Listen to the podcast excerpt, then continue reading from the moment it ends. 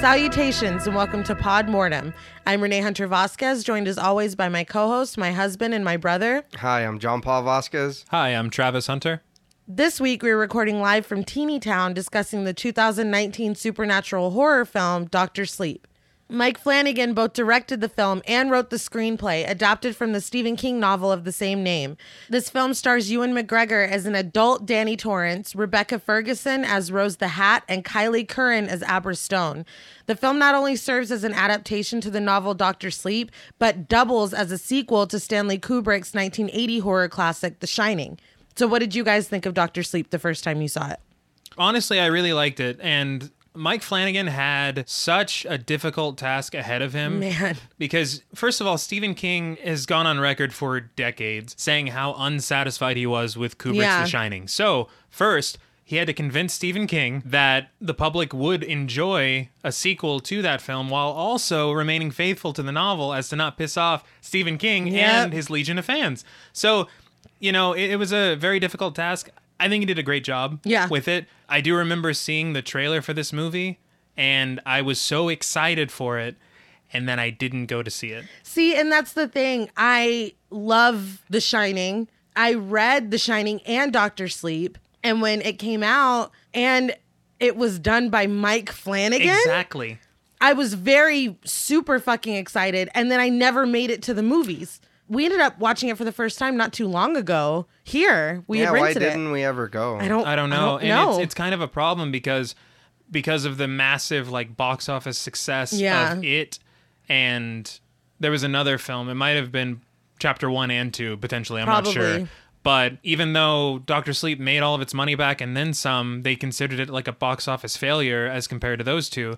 And it's like all I can say for that is lesson learned.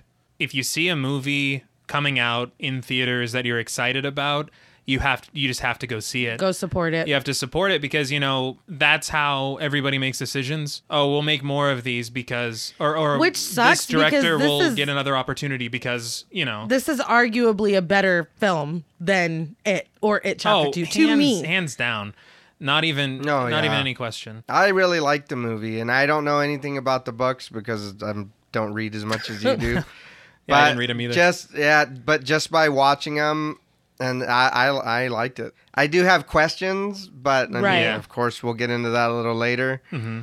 But I, as a whole, I enjoyed it. I enjoyed it a lot. Yeah. And I want to fangirl out about Mike Flanagan just for a moment before we move on. No, please do. I would watch Mike Flanagan direct traffic.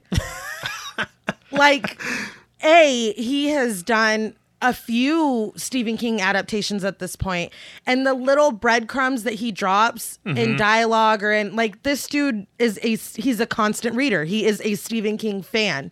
He respects the source material and I mean any changes that are made fucking improve upon the source material. Right. And that's, dude, when you think about that and you get the praise of Stephen King for having done it. Yeah. You know, we can argue all day over the Shining adaptation Yeah. from Stanley Kubrick. He changed a lot of things that a lot of people weren't happy with, ended up with a classic, maybe Yeah. one of the most classic horror films of all time. As I was talking to dad today, he's like, but as an adaptation, it's not good. Of course, I said the But- same thing. It's not, but, the- it's a fantastic movie. But when you look at Mike Flanagan, you're like, yeah, sure, he changed a lot in this movie to fit the sequel and the book at the same time. But every change he made, Yeah. I would imagine. I mean, I really enjoyed the movie. There Yeah. wasn't a point in time that I was like, oh, well, that's a weird, that's an odd choice. Yeah. So, you know, as a person who didn't read the book, there was nothing that stood out as bad. and I No, mean, he- yeah. he- eh, he's just I, I can agree with that because I didn't, like I said, I didn't read any of the books either. But it's a good, just as a movie, it's great. I liked it. Yeah. yeah, Absolutely. he is just masterful. The Haunting of Hill House. Well, I'm glad that you pay attention to who directs or does what because I don't give a shit whose name is what. Honestly. Oh, I No, do. yeah, and I don't mean Anything- it, in, and I don't mean it in a bad way, Mm-hmm. but I, I really don't like. I mean, if it's just if it looks good, I want to go see it. It doesn't matter whose name is on it. But she's always like when you guys talk about this Flanagan guy, Mm-hmm. it's always oh well everything he does is great. Well, I- I guess obviously I like it because all the movies that we're watching, I'm enjoying as well. Mm-hmm. I mean, what? But that's what I'm saying. I'm glad that you keep up with it because I don't. My head doesn't keep that kind of information. Yeah. No, uh, yeah. Haunting of Hill House is arguably the best thing on Netflix. Ev- that No, they've And ever if, yeah. put out. if you if you haven't seen it and you just want to see this man's work, I would recommend going to watch that. Hmm. Hush, And Hush, uh, Oculus. Oculus, Gerald's Game. I mean, Um, See, he- I like all of those except Yeah. for Hush, but I appreciate again that he works with a small group of actors. I love like that so he much. recycles them through his project. I can't say enough good things about Mike Flanagan. I just wanted to get that out of the way because I rather than gush about him for yeah, an hour. man. and a half. Everything, everything that he's involved in, I am in one hundred percent. But he especially has my heart in the way he handles Stephen King adaptations. He cares and Yeah. he knows that other people care. Yes. When you're adapting material, you couldn't ask for anything more. For sure. Now, before we drink the steam out of this film, we would like to issue a warning for spoilers. Podmortem is a very in depth podcast, and in thoroughly discussing horror films, we have no choice but to spoil a thing or two. If you don't wish to be spoiled, please go watch the film, then come back and enjoy the show. If you've already seen the film or don't care about spoilers, then let's dare to go back. Now, obviously, this film relies heavily on already having seen The Shining. If you haven't, I would advise you go watch it or even listen to our previous episode as a refresher. So, as the film opens, we immediately hear music from The Shining, Yeah. and then we see the vintage Warner Brothers logo. It looks exactly like the opening. Yeah, and I Yeah. feel like this really kind of sets the stage for the parallels that are coming between Doctor Sleep and The Shining. And then we get an aerial shot, you know, coming onto, I Right. guess, a campground. Also, again, the aerial shots are not that Kubrick owns s- aerial shots, but it's another homage it- to The Shining in yes. a way. We're in Florida in 1980, which is also when shit went down at the Overlook in Exactly. The Shining. Take a shot every time we say The Shining. It's gonna- No, Right. yeah, don't. You'll be dead. You'll You die. will- Yeah, you will die. Um, so a little girl named Violet, who I recognized immediately as Nell, as young Yeah, Nell yeah, from Hill yeah. House. Mm-hmm. She's played by Violet McGraw. She is going to pick flowers. So Violet is Violet. Yeah. That's interesting. Um, and I guess it's 1980 because she's just like, Mom, I'm going to pick some flowers. And Yeah. mom's like, I yeah, like it's fine." 2020 it'd be the helicopter parenting. Yes. Yeah. So she, I guess, goes to like the stream to pick flowers, and we meet Rose the Hat. Yes, we do.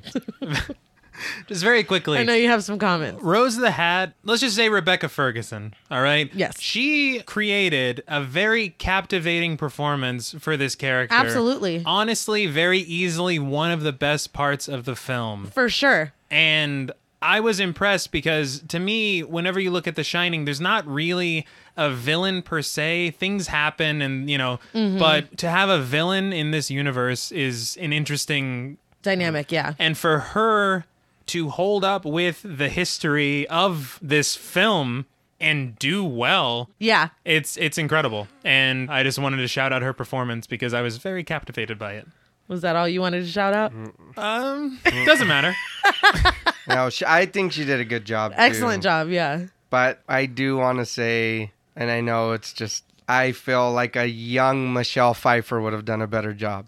I wouldn't say better, but I could definitely see her in the role. Mm. But I love Michelle Pfeiffer. Well, who so- doesn't love Michelle Pfeiffer? That's Well, fair. then there's my point.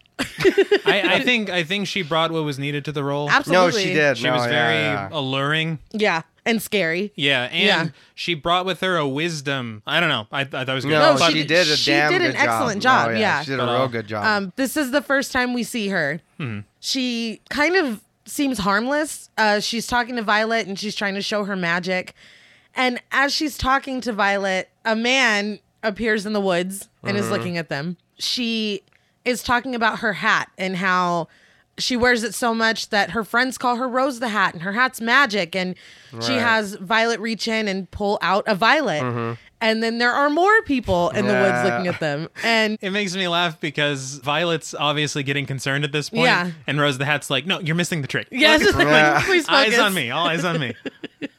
Don't So- look at the creepy Yeah, assembly she, of she looked like she didn't give a shit, and then when they appeared, she's like, "Wait a minute." Yeah. Well, what's- yeah. yeah. Um, and the way that it's shot, they're perfectly centered between the trees. Very, it's very, very eerie, very creepy, very yeah. eerie. So Rose kind of distracts Violet by eating the flower. And Violet says, No, don't eat it. It's special. And Rose says, The special ones have the best taste, which is heavy foreshadowing. Done in a Exactly. very Yeah. clever way, Very I smart think. way. Yeah, yeah. The thing about that to me is that whenever she says that, her eyes kind of start glowing. Yes. Rose Yeah. the Hat. And I'm like, again, Stephen King universe. I'm like, are these deadlights? what the 'Cause fuck is happening? She's playing Pennywise basically in this Yeah. scene. You want a like with balloon? what happened with Georgie, Yeah. but just in a different way. Yeah. Mm-hmm. So at this point, the people in the woods start advancing. Mm-hmm. And Rose holds her arm so that she can't get away, and then it fades to black. Why do they all look like they just got out of an AA meeting?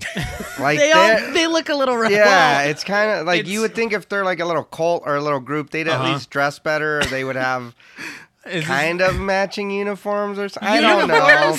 I'm just saying, you guys are, you know, you're targeting people or Uh-huh. children or whatever and wanting, you know, whatever you're doing. Maybe it was a rough time, and that's why they. and I they're- mean, we can we will, we'll talk about it Mm. Right, more. right. yeah. um, it's a bohemian lifestyle, it seems. Yeah. But continue.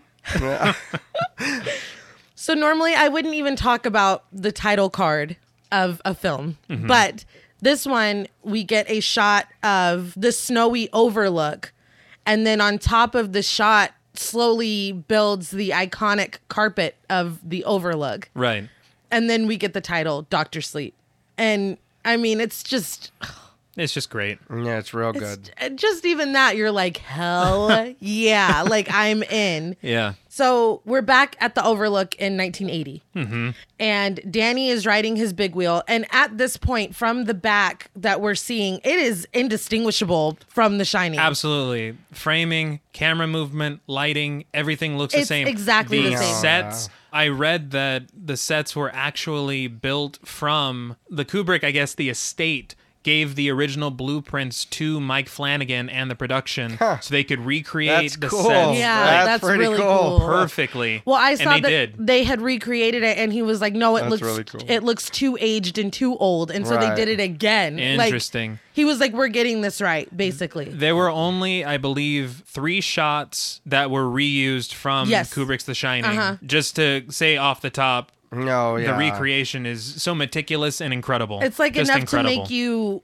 like gasp. Like, am Yeah. I? Is this? I a- thought, yeah. yeah. I'm, I'm really glad they did that too. Yes, that they yeah. didn't like try to change it in a way to No. No. make it like fit with the I guess now or whatever. Mm-hmm. Like they, like, it's looked exactly, Exactly the like same. Or it. Even worse, uh, Mike Flanagan, from what I read, had to convince Stephen King that Kubrick's Overlook Hotel was more iconic than Stephen King's miniseries, The Shining Hotel. oh, Steven. And as much as I respect Stephen King, the pop culture war happened and he Yeah. lost. I'm Yeah. sorry. And so I'm so glad that he allowed them to go with Kubrick's Overlook Hotel.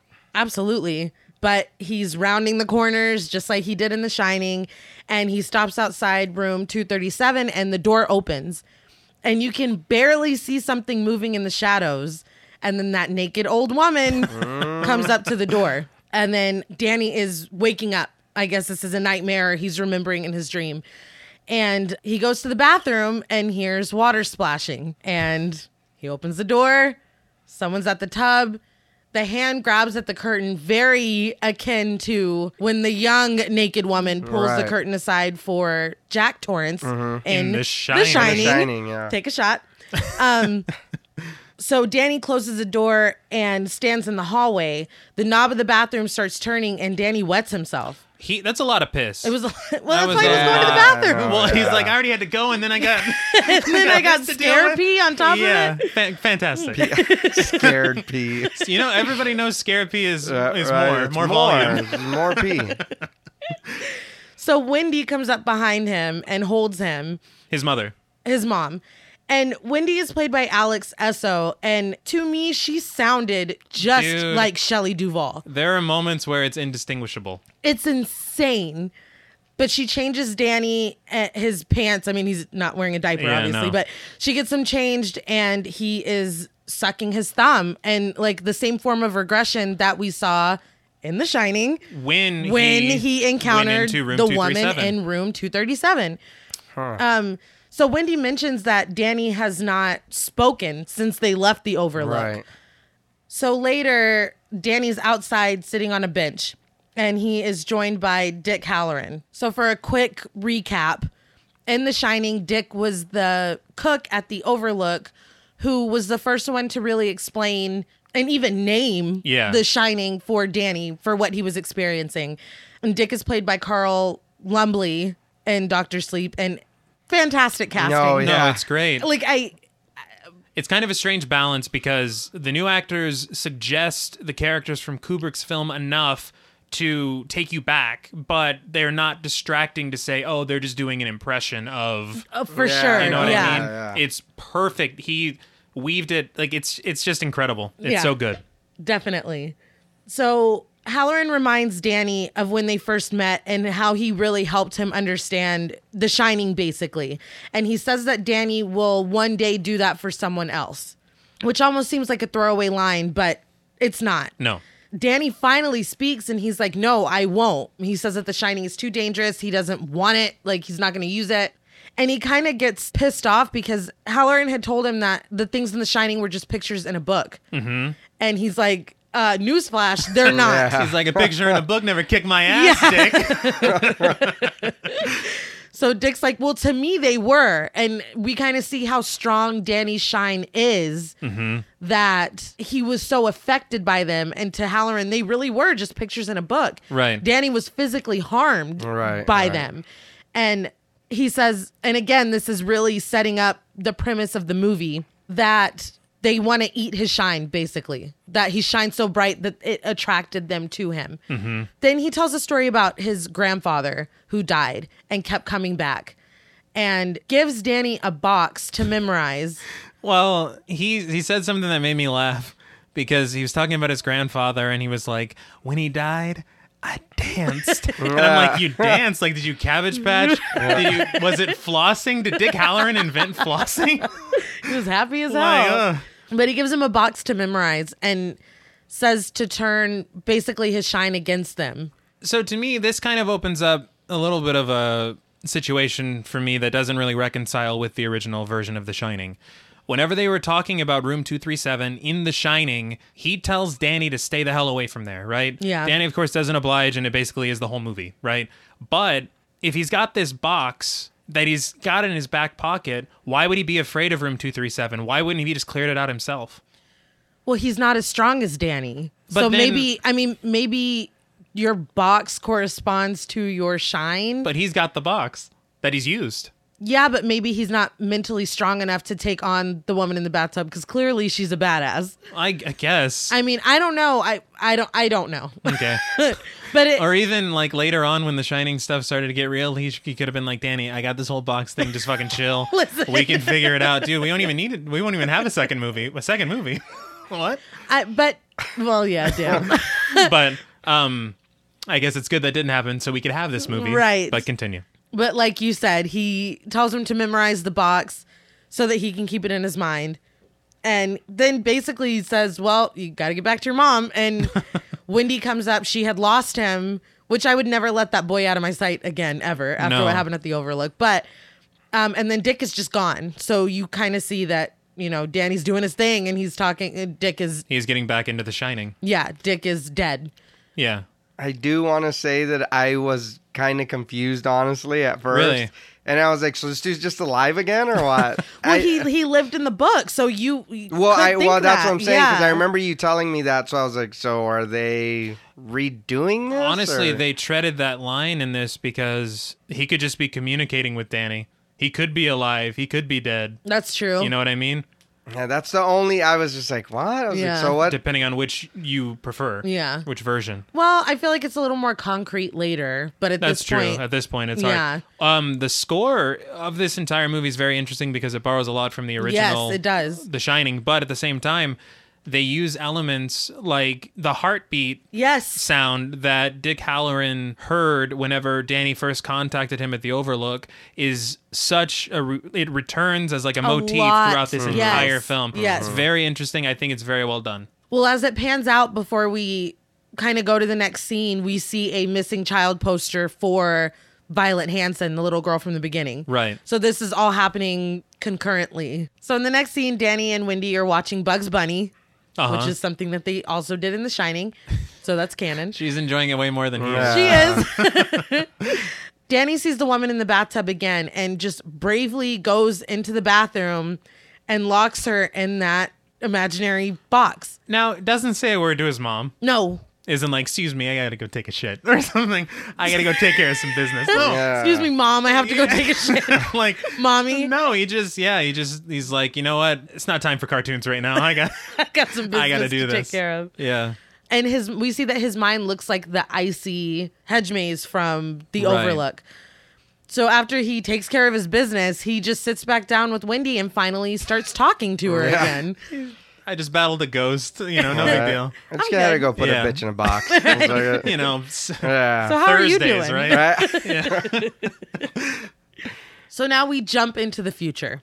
And Dan, Name Obi change. Wan. Yeah. yes, um, Dan Torrance wakes up after a long night of drinking. Mm-hmm. So the naked woman he wakes up to next to in bed has thrown up in the Mm-hmm. bed. This reminded me, and I'm not going to spoil anything because we're not covering it, obviously, but of a scene in The Stand, a Stephen King book. And I wonder if that was a nod Mm. to A little that. homage, dude. I remember that. Yeah. Yes. So Dan is like, fuck this. And he goes and vomits profusely Yeah. in the toilet in the bathroom. So he looks at himself in the mirror afterwards and notices a black eye and remembers, oh, I got into a Yeah. fucking fight last night. Which, and another thing, again, that shows how much attention Mike Flanagan pays just to Stephen King, period. There's a line that Jack Torrance says a lot in The Shining that was not used in Kubrick's film, Mm-hmm. but every time he would get violent, he would say, It's time to take your medicine. Damn. And so Dan says that when he's fighting that dude at the bar. That's like a pro All wrestler right. line for someone, Yeah. who, for someone who's like Doctor Death or Dr. something. Dr. Time Doom. to take your medicine this Sunday. Part of his promo. Mm-hmm. Yeah. But he says that when he's fighting the dude, and there's a girl that's really excited watching the Yeah. fight. Oh yeah, she loves it. And this is the girl that I guess he goes home with, and then they're doing coke at her place, Mm-hmm. and then He's living the good life. All right. and then now we're here this morning. So he realizes that his money's gone, and immediately s- takes uh, the girl's money out of her wallet. It's implied that she took his money, so he's just he and no He's pun reimbursing intended. He's himself. paying he's paying her back. Yeah. So he's just about to leave, and a little baby toddler comes out and is like, Mommy? And it's like, ah damn, his diaper is like No, yeah. it's Yeah. saggy pretty and bad. soiled. it's rough. so he picks the baby up, gives him some Cheez Its, and just puts him in the vomit bed with his mom. uh, Mm-hmm. Yeah. Mm-hmm. And he's like, I'm out. And Dick appears and is like, Come on, Mm. bro. yeah, he does. At least put the money back. And Dan's like, She took mine. So he, he doesn't put it Yeah. back. No, he Oh, doesn't. yeah. It's like when I saw that, I was like, okay, so Halloran's gonna be the spirit guide through these proceedings, Yeah. or he's just gonna be a dude that makes Dan feel like shit, Right. bro. All his bad choices. He's like, Damn, man. Yeah, again? He's just watching everything. Don't fight that guy. God damn it. Dan. That's funny. So now we're in Long Island, New York. And we see Andy, played by Emily Aylin Lind, sitting in a movie theater watching Casablanca. A man shows up and sits next to her. He says she's prettier than her picture. She says he's older. So it's like, Yeah. you already kind of see where this is. Yeah. Yeah. So Rose is sitting and watching, eating popcorn a few rows back.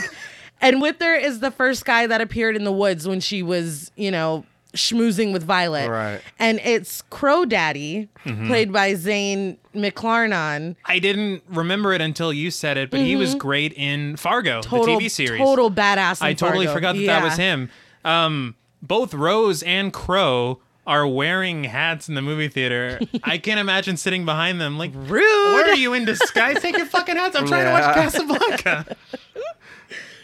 Um, he, I guess, is showing Andy to Rose. Right. And Rose is like, well, she's not very steamy. And he's like, well, bitch, just wait Yeah. a minute. Like, check this out. He's seen her do this three times now. Andy tells this guy to go to sleep, and he immediately goes to sleep. And now Rose is like, hmm, she's finally a little interested. Uh, Andy takes his money and then starts cutting his face into two lines that I guess are supposed to mimic a snake bite. Right. Basically, she's like, "Well, you can explain a missing wallet, but you know, good luck explaining this." Mm-hmm. And she says that every time he sees himself in the mirror, he needs to say out loud, "I like little girls," which is like, fuck. Now, I have to say, while I enjoy this reboot of To Catch a Predator, I I was not. I don't know why she had to eat his blood. It was an odd choice. Like, you know, this dude's a creep. yeah, I, gu- I guess I didn't even really think about it, but that Like, was really I mean, weird. It's a cool visual, I guess, that she's just like, it's just like the one last fuck you to this guy. Yeah. But you're eating his blood. I don't know. It, Right? What if he's sick or Exactly, something? all You don't these even bloodborne know. pathogens. And why does the dude look like Commissioner Gordon? Don't taint Commissioner I'm Gordon. just saying. I was like, why? No, he's he's he's gonna go back to work, put up the bat signal. He's like, look, we're gonna Right, get this bitch. Some shit happened, Bruce. right, Batman? You Yeah. got to help me. He's like, she mu- she mugged me. All right, Yeah, Jeez, right. quit asking questions. My question is how are Rose and Crow hearing what she's saying? Uh, movie logic. Because the whole Yeah, time they're like, no. oh, hell. Yeah, Yeah, they're like they know, into uh, it. the- The volume is turned up on them. Casablanca's turned down. Maybe it's part of their power. I don't know. Maybe. Who the hell knows? So she leaves the theater. I guess her work is done. Mm-hmm. Uh, and Crow follows her out. And she tells him, You want to leave me alone. And he just stops. And so you're kind of like, Oh, Damn. She told that guy, You want to go to sleep. He went to sleep. She tells Crow, to, uh, It's like, Oh, okay. I see. That's her power. I see it. So Rose comes up and grabs her. And she's like, You want to let me go? And Rose is like, Nah, Mm. I don't. It doesn't made a work that stronger way. stuff. So yeah, we see that Rose is is stronger and Andy's wiles aren't aren't gonna work on her. I don't. What I don't understand is I still don't know what Crow does. Like, what's his power? If you're I, that's one of my He's a critiques. scouter, I think. honestly about Uh, kind of the entire film because as we kind of get into the group and we'll name them and everything Yes. later. Yeah. Um, the issue I have is that the only people that have any clear power are Rose the Hat and uh, Rose the Hat. yeah, and I'm I'm glad that you noticed that too because I like the whole time, and we watched this what a couple of times before yeah. Yeah. before this, and that I did I thought the same. I was like, none of them have displayed anything. No, they're just lucky that she let and them. then if yeah, and if you guys all have this shine or some form of it or whatever, Mm-hmm. how is this little girl overpowering you when you've been doing this for how long? Exactly. Oh, Hang on, hang on. But Come somewhere on, Crow, else you got to do something else than that. they look like a badass. Yeah, Fucking he he handle does it. look like a badass. Yeah. We see Dan wake up somewhere else and the first thing he does when he wakes up is try to drink out of an empty That bottle. dude stays fucked Oh, up. Yeah. yeah. For real. and um, it kind of pans out, and we see that he is just passed out under a bridge. Which, like, the two scenes that we've seen of adult Dan Torrance, God He's- damn, No, he's not leading his best life. he's not. It's had to be before he joined the Jedi Council. um, It has to It was before. They wouldn't have let you. Yeah, like, they look, dude, were- we Like, can't give you gotta the force. clean if up you- before we- Sam Jackson's like, you can't come in here, motherfucker. So now we flash to Anniston, New Hampshire, and we're at Abra's fifth birthday party. right. She gives her mom a card that she made, and it just says hello, but there's a little smiley face in the Right. O. It's cute. So there's a magician at the party, and he's like making spoons float and shit, and he's Yeah. pulling a rabbit out of his hat. And Abra goes, "I can do magic too," and he's basically like, "Sure, Jan." Like he's a very fucking dismissive. Dude, he goes, that's nice, sweetie. Yeah, he Yeah. does. She should be like, you fucking patronize me. Uh, so later on in the kitchen, there's silverware all over the floor, and it shows the ceiling, and all the spoons are floating on the ceiling. And her parents look fucking horrified. Mm-hmm. Right. And so Abra walks in and kind of looks proud of herself, and then sees her parents and is like, "Oh, like this isn't. you Right, guys aren't right. happy about yeah, this." Yeah. All the spoons Did she just want to clatter. impress the magician? She wanted to impress her, but she was like, "I told you I could fucking do magic." yeah, but who's going to clean all that now? Yeah, she's like, all right, Oh, Yeah, it well, was a- showed you. See you guys later. Bye. I got some Clean- dolls to right, play clean with. this shit it's up. my birthday. I don't have to fucking. That's what kids do. No. And then you gotta wash all of them. It's That's like, what Yeah, I'm those saying. touch the floor. Right, wash that shit. I don't go play outside. And how lucky. I'm sorry, but she's clearly a rich kid, and she also gets some shine. I'm just saying. yeah. Just saying.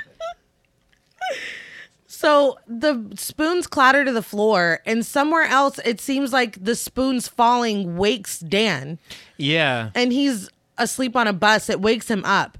Somewhere else, Rose senses a disturbance in the force when the spoons fall. I love that. Yeah. I love it Yeah. because the way that Rose turns around, she's like, "What, was is that?" this? Yeah. But then she shakes it off. yeah. Well, because she's got a conversation to have. Yeah. So she goes into her trailer and wakes up Andy, basically to say, you know, I am impressed. You ran this scam on six men in the last three months. She says that Andy's a pusher and the group hasn't had a pusher in over 40 years. So it's like, what? Forty years. Yeah. Yeah. You look like you're in your thirties. Yes. So we find out that Andy is 15 years old. This is when Rose gives her her kind of name for the group, which is Snake Right. Bite Andy. She's 15, and Rose offers her eternal springtime, basically eternal youth. Right. Mm-hmm. And she's like, in 10 years, you'll still be 15. In 100 years, you might be 17. It's like, oh, Now, shit. This doesn't seem like a good deal to me. I mean, I mean- maybe I'm thinking at it the wrong way, but when I was 15, I couldn't have, I couldn't really have facial hair, and like, so, th- so if I'm 15 and then 100 years later I'm 17, I'm like, Rose, my shit's still wispy. Can you Please. do something, please? So she makes sure she makes sure to stipulate eat well, live long. Right. Very clear about that. Yes. So now we're in Fraser, New Hampshire. And Dan's getting off the bus that we saw him riding on earlier, I guess when the spoons woke him up. Yeah. And the bus is called Tet Transit. And again, Yes. not going to spoil anything, but that is a clear reference to the Dark Tower series. Again, Mike Right. Flanagan, man. Yes. And like you had mentioned earlier, as he's walking around, we hear his heartbeat. Yes. And I mean, that happens a lot in the movie, but every time I'm like, damn, like it's so good. so he sees a miniature town called Teeny Town. The first shot of the town is eerie to me. I don't know if it's just because the music was playing accompanying your first sight of Right. Teeny Town, but I was like, this is eerie. But it turns out not to be. It's not. No, not at all. At all. But we meet Billy, who's played by Cliff Curtis. No. Cliff Curtis is a great actor. I uh, everything I've seen him in, I've appreciated him. Mm-hmm. Him, even if the project wasn't good. Exactly. Yeah. I was gonna say he was in Fear the Walking Dead, and I'm so glad that he got out and that he's doing great films like this. But Billy, I guess, helps helps keep up and maintain Teeny Town. I feel like he sees Dan and gets a read on him pretty immediately. Right. Now, as we go on, I was wondering honestly if he has some He had shine. something, yeah, because he immediately and he's like, "I know your look, but it was more than that." Yeah, I mean, and especially in this universe, you can't say shit like that. No, no, that's true. You know? And Dan looked beat the fuck up. He looked like a drunk did. that just got off of a bus who just got in a fight before he got off the bus. All all of the above is true. But I can't, I can't even say in spite of this. I guess in spite of this, Billy goes out on a limb and gets him a room, I Mm-hmm. guess at the place that he's staying. He pays the first two weeks of rent for him. Mm-hmm. Eighty-five dollars a week.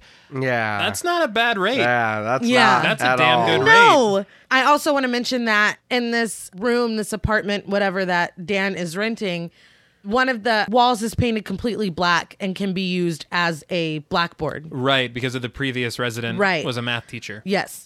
But I just want to. Billy is like he really he stepped up for No, this yeah. dude No, that he Oh, good does looking not out. know at you don't all. even know me. And he he's basically like, and tomorrow we'll we'll figure out work for you. It's like, Like, he completely damn. yeah. Everyone needs a Billy in their life. Yes, absolutely. so now we're at the beach, and apparently Andy has accepted the terms and conditions. to- Yeah, clearly. yeah. Rose introduces Grandpa Flick, who is played by Carol Strukin, who played the Midnight Man in Gerald's Game. He was also in Twin Peaks. He was also in Twin Peaks. Dude, dude's a good actor. I like him a lot. and for the first time, we hear the name of this group, which is the True Knot. What is tied cannot be untied. Pretty neat. Pretty neat. I dig it. So Rose feeds Violet's steam out of a canister to Andy. I gotta be I gotta be honest, at this point I was a little confused. It's because I confusing. didn't know what it was. I was like, is that smoke? And she's like, No, it's steam. Steam from the steam girl. We're having steam no, but I, I was confused. I'll just say that. It makes more sense as Well, it it's goes not, on. Yeah, it's not something you see every day, No. so it is confusing. And when when Rose opens up the canister and she starts like sucking a bit of the steam in, Crow is looking on like, "Give me a slice." You gonna share yeah, that? he's or- like, "Damn, that's tasty." well, so she gives it to Andy, and Andy is not as excited about the steam. Not so much. um, she's screaming and apparently writhing in pain, and then her eyes change to that glow. right. The that mini, Rose had. mini deadlights. Yes, the mini deadlights. So in Dan's apartment, he wakes up and sees a fly, and he looks over, and there's a woman's arm draped over him with flies on it. He tries to get out of bed, and the arm grabs him. And we see her face, and it's the woman from earlier that he had gone home with Right.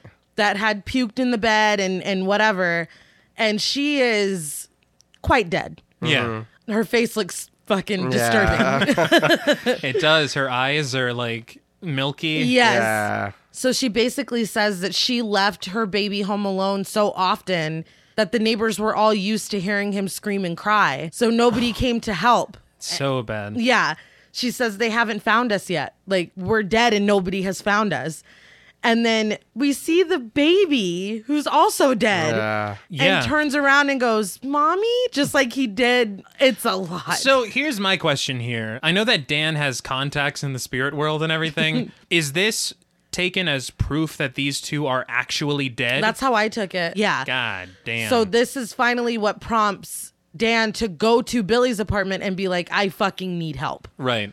So, as much as he's following in Jack Torrance's footsteps of being an alcoholic, like it's kind of like this hereditary thing, Mm-hmm. at the same time, it's as if he is so afraid of using his power, the shining, that he's drinking to suppress his ability. Which is really sad. So it seemed like what just caught up with him, he's almost realizing that, hey, maybe it's better to use it than to be whatever the hell I'm doing right now. because it's clearly not working. No.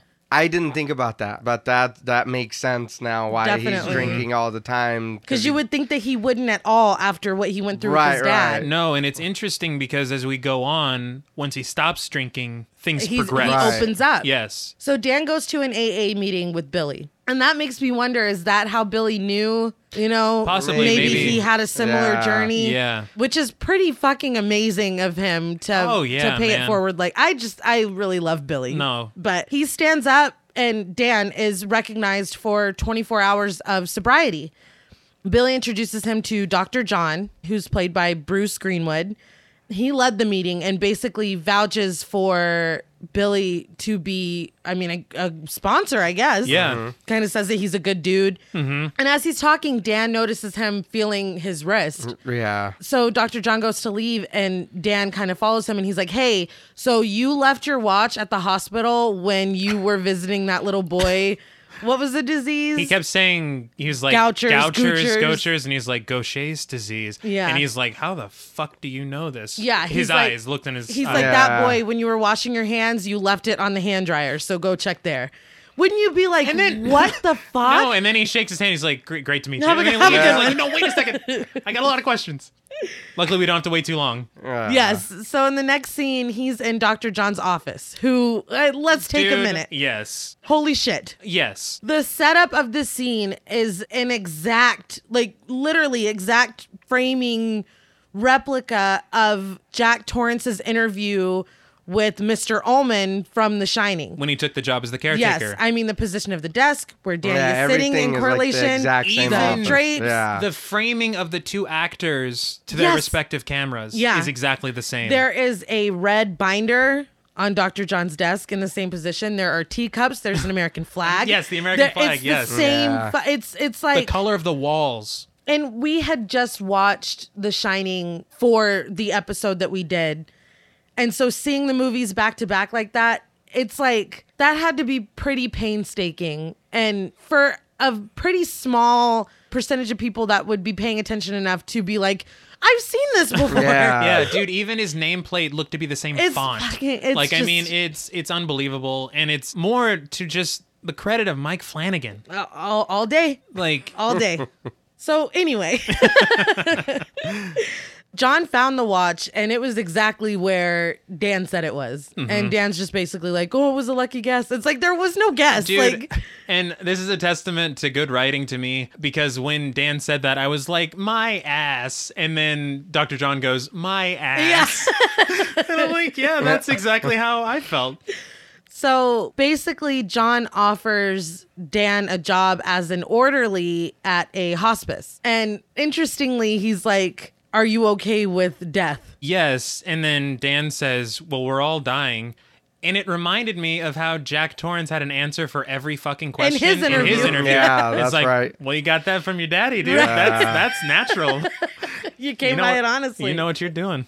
So in the next scene, we're back on the beach, I guess, when Andy had her transformation. Yeah. They're listening to a radio. They're listening to a radio. and the song playing on the radio is the song that played on the gold in the gold room. Yep. In The Shining, it's just That's, these. it did sound familiar. Yep. I was like, what kind of old shit are they listening to? But that's what it was. Yeah. So Andy tells Rose that it hurt and it felt Yeah. like she was dying. And Rose is like, Well, you did. You're like, wait, what?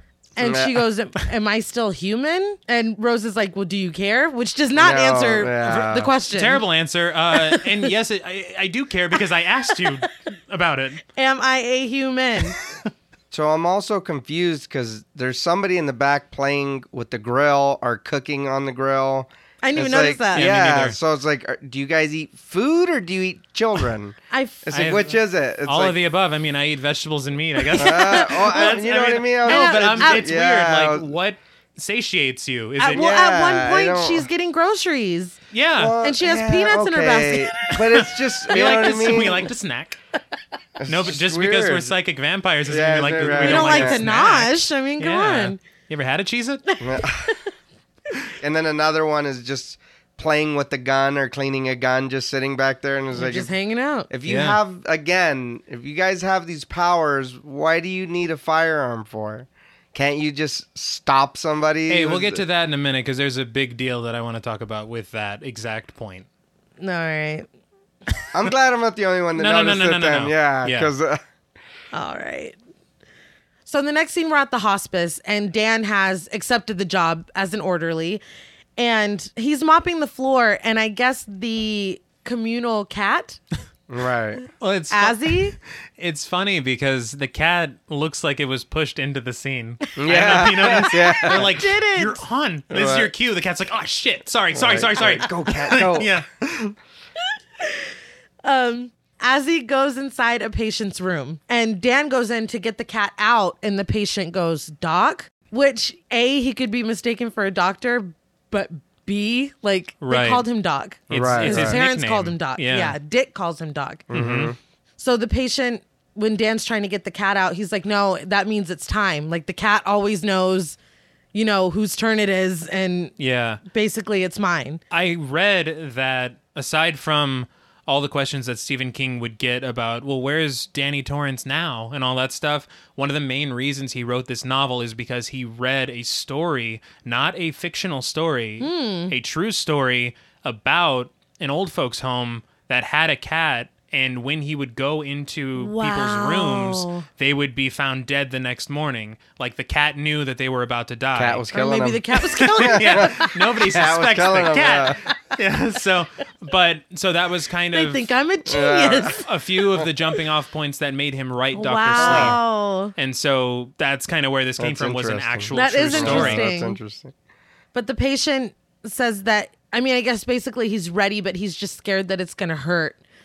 And Dan tells him it's not going to hurt. It's just like going to sleep. Right. And he calls Dan Doctor Sleep. Right. Roll credits. Where you get Yeah. So then the patient exhales steam and dies. So two things here. One, he called him Doc. Uh-huh. He knew about the cat and its powers. And then Dan was able to talk to him in his mind. Yes. So this old man had the shining. He had the shine, Right. yeah. And I honestly don't think he thought he was a doctor. I think he He knew. was calling him No, Doc. Yeah. Yeah. And honestly, this might sound. That gave that gave me goosebumps. yeah, me too. I don't know why. This might sound weird, but I think the cat also has The Shining. No, I think, I think he does too. Right? I think all cats have the shining to be honest. Doesn't he tell him though? He's like, "You're exactly where you're supposed to be." Yeah. Yeah. Because he So- said, yeah. Yeah, so you're probably right. He did. He knew he had something. He knew something. And the fact that he had steam at all. Mm-hmm. he has Yeah, to. no, yeah. That's a really like beautiful scene, honestly. Oh, it is. Yeah. And there's another one like it that every time that I've watched it, it's almost made me want to cry. Really. Yeah. It's like the power that Dan has. It's this is perfect. Like this is just Yes. Mm-hmm. the perfect. He's exactly where he should be. Like it's just perfect for The him. old man is right. Yeah. In his moment of fear, Dan used his power to comfort Right. him. He like it's just it's just really beautiful. And it's a good character moment for Dan because Yes. it's like, yeah, look, yeah. this power doesn't always have to be fucking locking up monsters. Yeah. It doesn't have to be You scary. can comfort people, you can help people. And it kind of fits in with what Dick was telling him earlier. He's like, Yeah. look, you're going to need to do what I did for you. Yeah. And maybe he's seeing, like, okay, well, shit, maybe I can. It doesn't all have to be bad. Yeah. So Dan comes home to his apartment, and written on that chalkboard wall is the word hello with a smiley face in it, just like on the card that Abra had made for her mom. So he takes a piece of chalk and writes hi back. And then in her room, we see, How do you know it wasn't the landlady? right? Just want to check in. we see the little girl Abra giggle and then roll over and go to sleep. So now we jump forward eight years. Was not expecting that. No. And I think this is when they shave Dan's beard. I think so. And I'm like, when guys get their shit together, they can have a beard then too. Like, the clean shaven face doesn't mean, oh, he's got his life on track. Like, good men have beards. I'm sitting with two of them right now. Well, thank you. Uh, I will say though, I do have a beard, and I do not have my life on track. it goes both ways, damn it. That's all I'm saying. anyway, Dan is receiving his eight year chip in AA.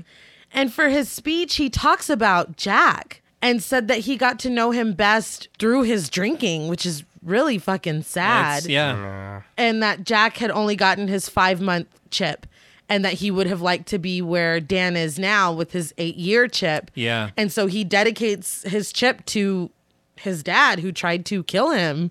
So it's like a really powerful moment. Mm-hmm. Later at the hospice again, Dan has kept this job this entire time. And as he goes into another patient, and we see Dan much more comfortable with his role as Dr. Sleep it's like his second position at the yes place. and uh, the patient says that he's afraid of there just being nothing and dan's like no we go on after Yeah.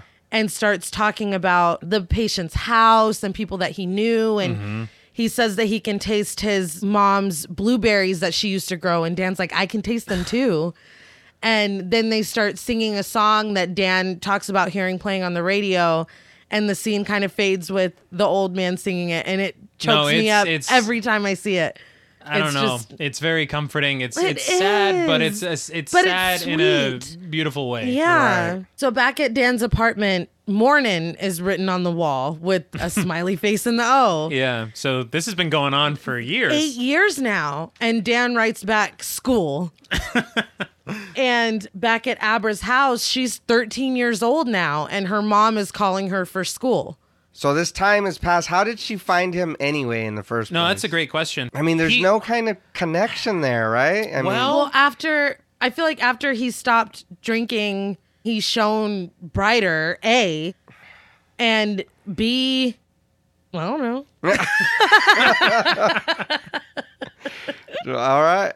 So now we're at the True Knot camp, and Crow is looking for Rose, and he stops to ask Grandpa Flick if he's seen her, and Grandpa Flick is like coughing and clearly fucking sick, Right. Yeah. and he says he's fine, but he's not Yeah, fine. Um, yeah. Crow finds Rose sitting on top of the trailer in like a meditation pose Mm-hmm.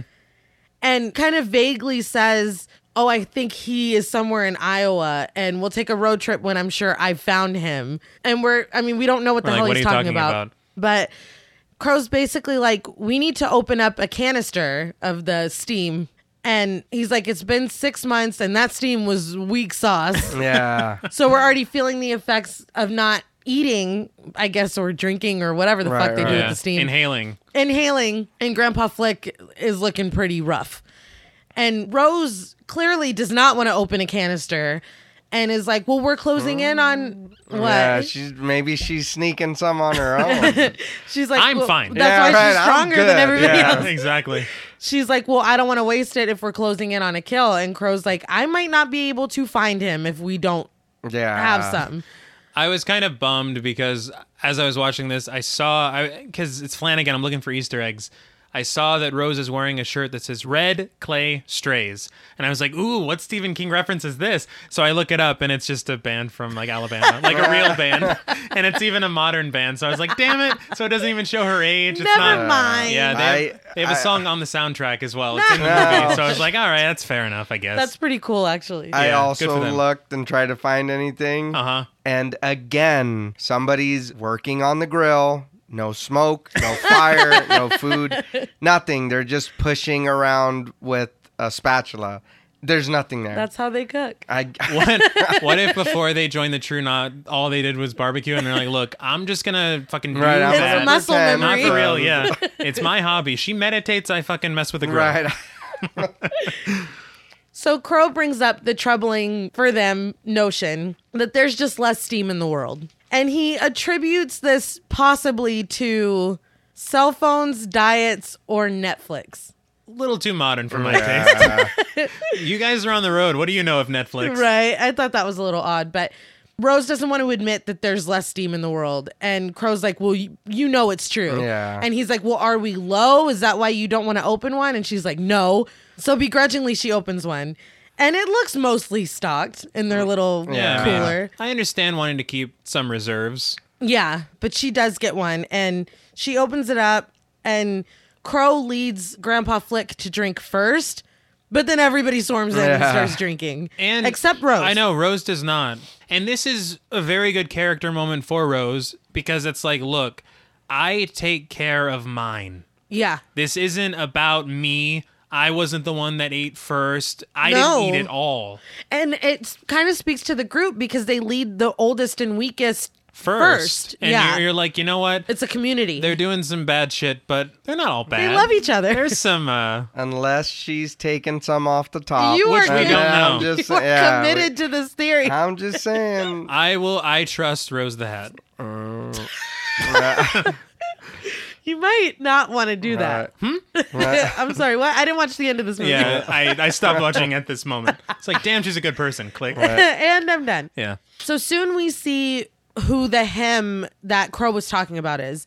The next scene, we're at a baseball game, and the kid in question, Brad, played by Jacob Tremblay, is playing, and he's number 19, which again is a direct reference to the Dark Tower series. Yeah, I thought that was neat. I, it might sound ridiculous that a number is a reference to, but it is, it, it is, it is. Right. Um, so a guy in the crowd is saying how great number 19 is, and it's like he can read the pitcher's mind. Yeah. So the boy clearly has the shining. But the guy that is saying this in the crowd is Danny Lloyd, who played Danny Torrance in The Kubrick's Shining. The Shining. Yeah. Yeah. Which is like, that's so cool. fucking cool. Yeah, Yeah. that's really cool. I read that he's a he's a teacher now, That's. and Mike Wouldn't it be Flanagan. crazy if your fucking teacher was Oh, Danny absolutely. Torrance? Yeah, no.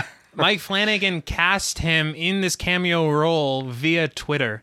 Oh my God. He reached out to him on Twitter, and I guess he was like, "Sure," That's so and I'm sure it was a blast. Oh, yeah. That's so cool. But in the crowd, we see Crow sitting there and watching. He's like, "Found you." yeah, is anybody like, who, Hmm. so who's your guy? kid? Yeah. my kid. oh, number nineteen. Yeah, right. I say that because it's obvious that his parents weren't there because Uh, yeah, because after the game, he's walking alone on a long ass road next to a fucking cornfield. yeah, it's like first of all, your kid's apparently a baseball phenom. You don't want to come support that.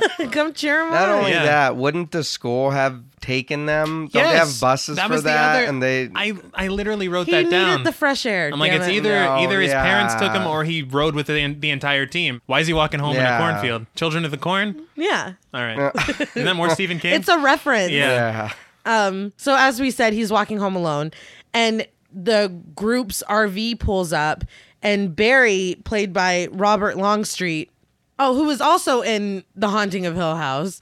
There's some I that actor is very magnetic, and I feel like I've only seen him in these two things, but he's There's if it- really good. yeah. Get get him more work. Please, Mike, come on. Yeah. But he's basically like you know what how they warn you not to engage with a stranger in school like he's basically doing that He's breaking all the rules. yeah. Yeah. but then Andy opens the door and is like, You trust us. You want to get in the car. And he's like, I want to get in the car. So he does. Again, though, what are his mutant powers? Why can he not I guess stop? He, Um, What do no, you- they said that he um, can read the pitcher's mind. So he's using his So shining. couldn't to you play. read their mind and be like, "Oh shit, they're gonna kidnap me Well, and run no, away"? because Not if they're, they're- aware of it. yeah. And they're like they're like thinking pink elephants, pink elephants, puppies, Yeah. puppies, Oh, uh, No, corn, no, corn, corn, corn, but corn. That, but that just makes it. See, I don't like that. I don't like that. That's not. I'm gonna kill you and drink your steam, or. But you're the whole time. It's like, no, don't think about it. Don't think about it. Baseball. Th- It's like, But- come on. But the thing is, is Court, that court, court, court. court. Yeah, that's. We don't know They- the rules, they- okay? I know. but Andy, I'm just saying Andy worked that- quick. she got to She him did, quick. But She did. he, I feel like he would have had enough time to be like, wait, you're thinking something wrong, and then be like, oh shit, and take off running. Well, but like Crow was actively pursuing her, and it still didn't work on him. Like he was focused, and he knew what she was capable She's of doing, that good. and it still didn't work yeah, on and him. he's Crow, and he's been But around. it, she Yeah, didn't and- come out first though. Brad the is a fat little guy boy. did. Yeah, but it still worked. So why Yeah. wouldn't you be able to read his mind and be like, "You're going to try to kidnap me and it's him not take off"? necessarily mind reading But you because just said that he can tell what the pitcher's doing. Well, so we're but- maybe he given had Maybe. a, that. he gets a feeling or something. Yeah, because the Yeah. thing is that they mention it very early on that a lot of people have shine, but they don't But even they don't know. know. It. So he could So be maybe he like, could just "Damn, get a I just feeling." fucking Yeah. rule at baseball Yeah. and not even think beyond." and that's that. the only way, I the only time that guess. he's tapped into it. just I want to see them fly or do something crazy. I don't want to. and I kind of appreciate that there are different levels. Yeah. Because I feel like this movie would make no sense if everybody had the same amount of shine and the same amount of resources. and he's- the same no, amount- okay, He's- I get that. he's I, grade I one get it. shine. Yeah, I, Yes, I, he's a grade one I shine. get it. So that night, the group is in like a I don't even know what like an industrial like Yeah, It's and like a almost like a construction situation. almost yeah. like like, a mill s- or something. Yeah, Yeah. maybe. Yeah. Yeah. And uh, Barry carries Brad over to the group and drops his catcher's mitt. Mm-hmm. And Brad is screaming and begging, and they tie him up to the ground. right. Rose introduces the fact that pain and fear purify steam. So again, it's very reminiscent of Pennywise because he Yeah. liked to get the kids good and scared before he yeah, took it a- only worked took a if they were bite. scared. Yeah. And to me, it's this creation of this universe that Stephen King is making. It's like all the monsters they feed on fear, literally. Yeah. Which is really scary. Oh yeah, so just don't be afraid of anything. Yeah, never and you're, be you're scared. cool. So, in that vein, she tortures him, and every time he screams, steam comes out, and they are hungry. They're Oh, just yeah. lapping it up.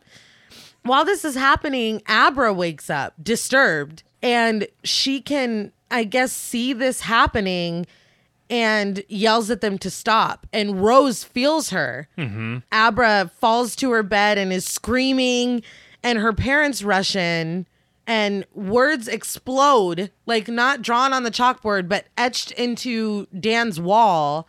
He wakes up and looks into his mirror, reflecting the wall, and it says red rum. Right. He turns around and looks at the wall, and it says murder, which is the exact opposite of what Wendy did in The Shining. She saw red rum and then looked in the mirror and saw murder. So that was Right. another great A little moment. Yeah. yeah. So he writes who, and she writes back baseball boy. I should be like, what the fuck? It's a superhero. Yes. Na, na, na, na. Yeah. So the True Knot kills Brad and collects the rest of his steam. He's good to the last drop. Apparently, Um, Uh, yeah. Now I will say his team is going to take a hit this season. oh no. Going to handle He was their more ace. losses than they expected. Right. They use that kid as a bong, man. They, so they bury him, and Rose tells Crow that someone on the East Coast was watching them. And they have huge steam, and that she's going to be ready for them next time. Right. Also about Dan, his landlady is going to be pissed about that wall. I that's the first thing I Yeah. thought because that Like, lady no, was I so thought that rich. yeah, Yeah. it's like Yeah. fuck. You should be writing an apology instead of what boy. So the next day, Dan writes, Hope you're okay, your friend Dan on the wall. And Abra goes downstairs and says, I made a new friend named Dan. So I guess they've never exchanged names this Yeah. whole eight Right. years. So her mom basically is like, Are we not going to talk about that Yeah. shit last night? And she says that she knows that Abra's head is like a radio and sometimes weird stations come in. And Abra's like, no, not anymore. Like, no, I'm fine. Yeah. That it's not like she can turn it off. No, and know it, what I mean? it, it like I feel like this is really like almost powerful because when you're a kid or when you're interacting with a kid, there's so much subtle stuff that you can do that makes them think, "Oh, this is okay," or "Oh, this is unacceptable," or "Oh, this is weird." Mm-hmm. And so I feel like that scene that we had seen with the spoons, Abra was like, okay, they don't like this. This isn't okay. And I'm sure there were other instances like that as she was growing up. And she's like, Right. well, I'm just going to hide Not- this. yeah, they not don't do want to it know about or- this. So yeah. I'm not going to do this. And I'm not going to But- share this with them. They're aware of it enough to where when those things happen, they're not like, "What the fuck is wrong with our kid?" They know enough, but like you're saying, it's kind She- of like a Uncomfortable. Like Yeah. they're not happy about it. right. I know it'd be creepy, but wouldn't you be like, can you give me the lotto number? like, or, How you far know. can we take this? Yeah, Yeah. use that shine of Yeah. yours. to- So Abra goes to the library and is reading everybody's mind, including one little girl who calls her a freak. yeah, She's looking through a missing child site and she finds a picture of Brad, so she finds his name. She goes back home and we find out that her dad is writing a book. Yeah. And I felt like this was another interesting parallel because Dan's dad was writing a book as well. Clearly their dads are very different. Mm-hmm. oh but yeah. Still. her dad seems very kind. Yeah, I just thought it was interesting. Mm-hmm. Abra goes to her room and kind of focuses on Brad's picture, like Life is Strange style, and just gotta line up those sticks. and um, she can see Barry in the van. And her eyes go white and she sees everything. And she sees that they killed Brad at Lemerck Industries, which is another Dark Tower reference. Mm-hmm. Abra starts floating next to her window. Yeah. And I guess Astral projects herself to where Rose is. And this Mm-hmm. is when she is grocery shopping and getting her peanuts and whatnot. what a life. Yeah. Like, you know, we, we Kill go a across kid. the country, eat some kids, and then uh, also we need peanuts. I want a snack. yeah. So Rose senses her and kind of reaches back behind herself to where she's touching Abra's head. Right. And Abra forces her out of her head. Rose is standing like by a dairy case and the case explodes Mm-hmm. and Rose is like pushed back, like sliding on the floor. Yeah. And her nose is bleeding. We go to Dan who has passed out at an AA meeting. Yeah, I didn't understand this. I didn't know if he also was privy to what just happened. I think he was affected by it. Like when the spoons fell, they're all connected. Right. And so when she really violently affected Rose, It, like, sent a he shock through got the whole some of it. system. Yeah.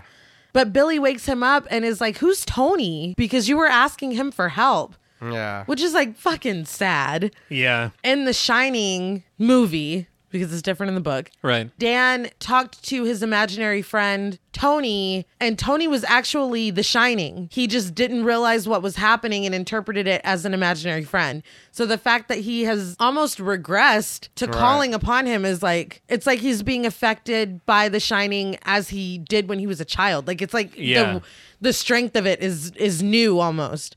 So that night Rose goes back to their camp or compound and tells Crow what happened.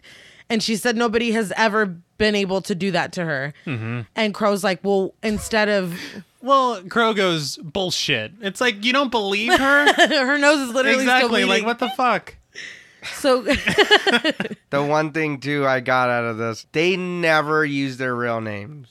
No. So all I could think was, oh, we're using our made up names now from Spider Man, and I was like, oh, I was like, why is nobody calling the only? You know, No. there, there's no names. no, she calls him Crow Daddy. She's not Yeah, like, just uh, a- look, Steve. Yeah, but I mean, even their little community thing is weird because they, you know, they got some weird. oh, you mean coupling? Yeah. No, like, yeah. How is it? Like, I, I thought you guys were a family. well clearly not- Rose and Crow are romantically There's involved with something each going other. on Wow. there. And in the book, it's Rose and Crow and Rose and Andy. She's busy. She's busy. Yeah. Damn. But Crow is the main. Crow's the OG. Mm-hmm. So he broaches the subject of turning Abra like they did with Andy instead of eating her, basically. Right. and Rose is like, no, nobody with that power should be in the group. That's- Which is like pretty fucked up. I think Yeah. that's some jealousy. She's yeah. like, look, No, No, Oh, yeah. she's the only person she's met that's stronger than her. Exactly. She's like, I'm king shit, and I will remain king shit. Yeah. Period. until- yeah. So the next day, Abra's mom drops her off at school, but she leaves and catches the bus. and no teacher or nobody. No. Just hey, hey, what No. are you doing, little No. girl? or anyone on the bus. Yeah. Shouldn't you This be is in an- school, little Well, girl? parents too. parents Unaccompanied see her just child. walk away. Yeah. Nobody's gonna be like, "Hey, that's such and such daughter." Like, Yeah. not everybody, you know, because we know some parents that Yeah, go to we school with do. the kids. If you seen their kid walk off, wouldn't you be like, "Hey, Hey, where you isn't that- yeah, going?" what are you doing? They It's should like, I have know blown you're- up her spot and just been Something- like, "Oh no, Abra, school's that way." Yeah. yeah, there you go. You got it. Turn around. Yeah, That Thank- way. There you go. So she arrives at Teeny Town and sees Dan, and he sees her, but he's like, "What the fuck?" and just keeps going about his business until she says hi in his mind. Right. And so he goes over to her and they sit on a bench together. And it's the same position as when they were sitting on the bench earlier, but Abra is in young Danny's spot and Dan is in Dick's spot. He's fulfilling Huh. exactly. Yes, it's like it's I co- didn't Danny even catch or that. Dan Yeah, I has didn't come even full catch circle. that. Mm-hmm. He tells her that this looks weird because he's a grown man and she's a teenage girl. Well, yeah. Not wrong. Not wrong. Yeah. And she's like, Well, if anybody asks, you're my uncle, your Uncle Dan. So he basically does what Dick did for him and explains to her that he calls it the shining and that when he was little, he thought that it was Tony. And she's like, Well, I thought you were an imaginary friend. Because in all fairness, he has physical proof of their contact. She doesn't. She doesn't. This it's all in her head. Yeah. So finally she gives him the photo of Brad and she's like, Now just go to Iowa and find his body. Yeah. And I if got you- a tiny town to take care All of. right. Hold on. If you- kind of time you think I have, little girl? if you bring me back the mitt, I'll find Barry because Barry was wearing it. Dan is immediately like, Some dangerous talk there. yeah, Yeah. absolutely not. Hide your fucking shine. This shit is dangerous. Yeah. Go home. Leave it alone. Just stop. It begins and ends very similarly to the conversation that Danny had with Halloran, where it's like, look, this is what The Shining is. Stay out of room 237. Yeah. Don't fucking go in there. He's like, look, this is what The Shining is. Stay away from the true knot. Don't fuck with them. He and he basically tells her to shut it Exactly. down. Like just Exactly. don't, Don't leave it even- alone. So at the hospice, Azzy goes into a different room and Dan is like, "Oh, like you have your wires crossed. There's nobody in there." the shot of the hallway is the same shot as when Danny rounds the corner and sees the twins. It's that shot like perfectly. It's so weird for something as mundane as a hallway to be iconic. Yeah. But it is. But it is. And you're like, just this small thing. Also, I read that whenever he is working as the orderly, he's reading the same magazine that Jack was reading Oh my in The g- Overlook. Like, it's just these small things. If you're paying attention, it just lifts That's this cool. movie even more. Yeah. That's insane. But Dan goes into the room and there isn't a patient, but there's someone standing inside. and so Dan's like, I got fucking ready. Got just the box for, Yeah. for you. He starts getting his box ready and then he realizes that it's Dick and he's happy to see him. Apparently, Dick hasn't visited since he stole that woman's money. Right. He's like, I can't watch this shit. I'm done. Yeah. So he tells Dick that he hasn't seen an overlooked ghost in years and that the last one was Derwent, the guy that goes great party, isn't it? Uh, Yeah. He asks what happens to the ghost that he locks up. And Dick, just like Rose earlier, is like, Do you care? And it's like, "Well, Yes. Yeah, it kind of matters, man. I do. So Dick tells him Ka is a wheel, Yes. a It is a wheel. direct Dark Tower reference. And he tells Dan that he needs to help Abra. And to put it all into perspective, which this really does, he goes, You just walked into my kitchen and I'm still on the hook. yeah. Like you just dropped into my life. You don't get to say, "Oh no, shut it down. We're not doing this." Yeah. Which I was like, "Damn, like that's, That's fair. Mm-hmm. true. He died for him. You gave him ice cream, too. He did Yeah. give him ice cream, which is more important. I don't know. I- yeah. He tells Dan that this world is just a dream within a dream for him, and that this is his last dream. He's not going to see him again. He doesn't even say goodbye. No. I thought that was very odd. He's like, "You won't see me again." And he's like, well, he tells him that he grew he grew up fine, but he still has a debt to pay, and then he is gone. Yeah. "I feel like there could have been a better goodbye." A nicer conclusion because Right. he seemed mildly pissed the he whole did. conversation. It's like, so the last time I see you, you're just fucking miffed at me. That's how you want to leave things. So at Abra's house, her mom goes to check on her because she didn't come down for dinner. And she says that she's going to visit her mom who is sick. And this is what's kind of fucked up is apparently Abra has picked up every cue that makes her feel like her Mm-hmm. shine should be suppressed. But her mom's like, is she going to pull through this time? So it's like you can't have it both ways. And she wants it both ways. she wants it both ways. It's like the lottery numbers, like JP was saying. Uh, like you can't just do it for just the things that you Yes. want, and then make her feel like shit for something she Yes. can't control. And I feel like Abra knows that no. She's not gonna pull through. but she's like, I don't know. I hope so. Like, Yeah. again, just Yeah. playing the role, I guess. So, back at their camp, Rose goes back on top of the RV to focus. And in this really fucking cool looking scene, she projects herself and is floating alongside the earth. it looks so good. Yes. And there's more later, but this scene in particular, I was really, really kicking myself for not going to see it in the movie theater. Yeah. Because I'm like, this would look It would've been amazing fucking Yeah. great. That on would a have looked cool. massive screen. um, and we hear her heartbeat. So it's another, you know. Yeah. Yeah. yeah. So she lands like a fucking cat Uh-huh. on Abra's street. She sees her house and then flies into her room. Their house, the address is 1980, whatever street they're on. 1980 is the year of Kubrick Shining that it came out. I didn't Very- even notice that. Just want to point that out. Um, she sees file like file drawers, Cabinets. cabinets. Thank you. That's the word. All I right. was It's all right. um, and she says that they're Abra's memories, and she opens one and kind of starts leafing through it. And suddenly there's a spotlight on her, and the door slams hard on her hand. Mm-hmm. Abra appears, and she has no eyes, and she's wearing a short, like purple bob wig. Master of Disguise. Master of Disguise. Mm.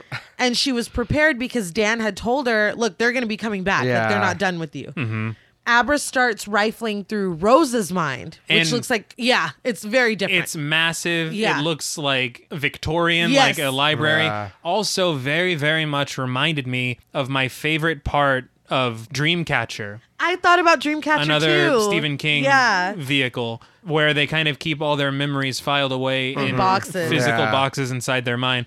Also, Rose was getting pretty pissed off about her going through the file. She's like, "Those are my naked drawings of Cleopatra or whatever." I don't know. She's like so out of mad. there. Yeah, she has been So- around forever. Is what I'm trying to say. Rose to get away from Abra pulls her hand out of the drawer along with some skin. Like Yeah, it that is looks fucking brutal. It's pretty bad. So she flies out of the room and into her own body and lands so hard that she falls off the roof of the That IV, shot's incredible. The IV, the RV. Yeah. It really is. And her hand is fucked up. It is. It, yeah. It looks bad. It Um, Yes. does. It's like so. uh, Th- when you astral project, it's like some Freddy Krueger shit. It happens in you real know, life. you yeah. actually, yeah. Can we mention this lady's catchphrase constantly? Well, hello there, or hi there. It's Yeah. just uh, through the It's whole her movie. thing. Yeah, it's I like, like so it. that's your bad No. guy catchphrase. Yeah. That's Hey. what, so yeah. I gotta be honest, I love it. yeah. No, I'm just. I just wanted to Yeah. point out that No, it's she like, says it yeah, quite a few it's If, if a lot. they yeah. merchandised a Rose the Hat doll and you pulled There- the yeah. string, That might well, be hello her, there. that might The be doll. her first line when she I think sees it is. Violet. Yeah. Honestly, like you're like totally the right. Mm-hmm. crusty doll, huh? You pull the back. So she's pissed, and she's talking to Crow, and Barry comes up, and they're like, you know, get the fuck out, and he's like, no.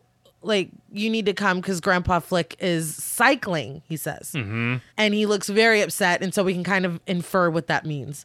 And from her bed, Abra is mentally telling Dan, "I got in her mind, like it was fucking, you know, we Yeah. shouldn't say that, but Yeah, I yeah. got in her mind, you know." yeah.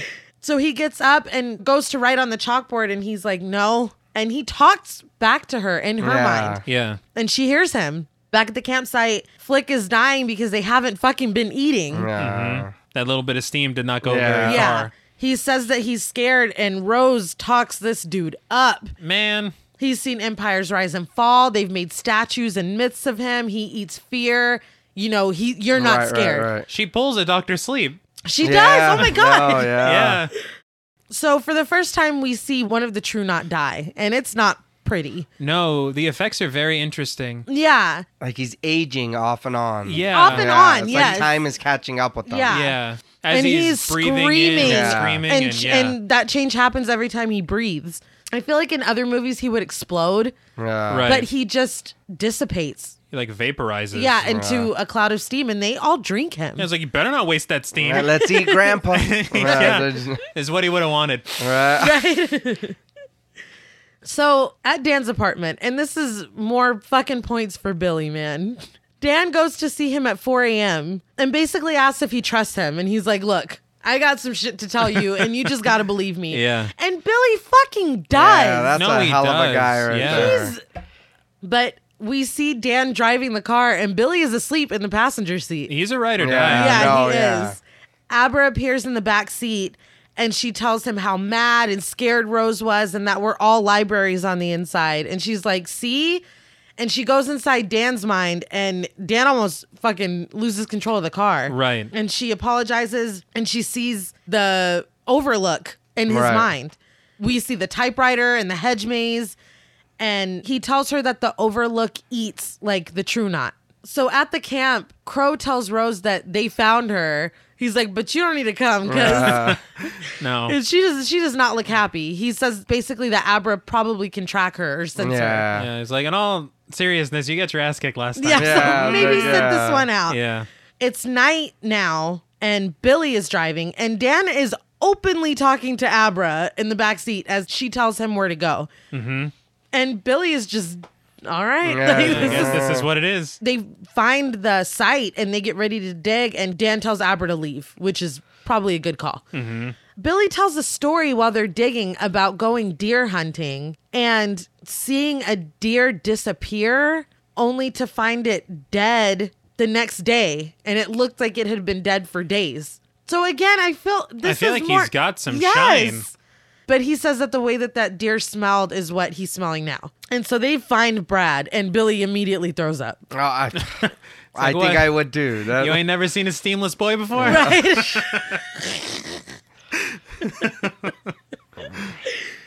so they drive back, and the shot again is very reminiscent of The Shining. And Dan tells Abra that he needs to tell her parents because Rose will go through them to get to her. Well, they pull up at Abra's house, and her dad almost fucks Dan up. He does on site. yeah. Understandably. Well, no, yeah. I don't think Well- I'd be very happy either. I've been talking. He said, I told you to show him. She didn't show him. She told him. I've been talking to a guy that I call Uncle Dan, and he. What the fuck does that sound No, like? yeah. Well, I'm sorry, but that's Abra's fault. And No, it is. No, yeah. Like, and if I'm Dan, uh. I'm like, we're talking later because that dude, that's fucked up. Uh, Well, he was like, I told you to show him. So she does, and her dad collapses in the driveway. Yeah. And finally is ready to listen Wow. after, And then next scene, he's drinking some whiskey. after he goes inside and gets himself a drink. Yeah.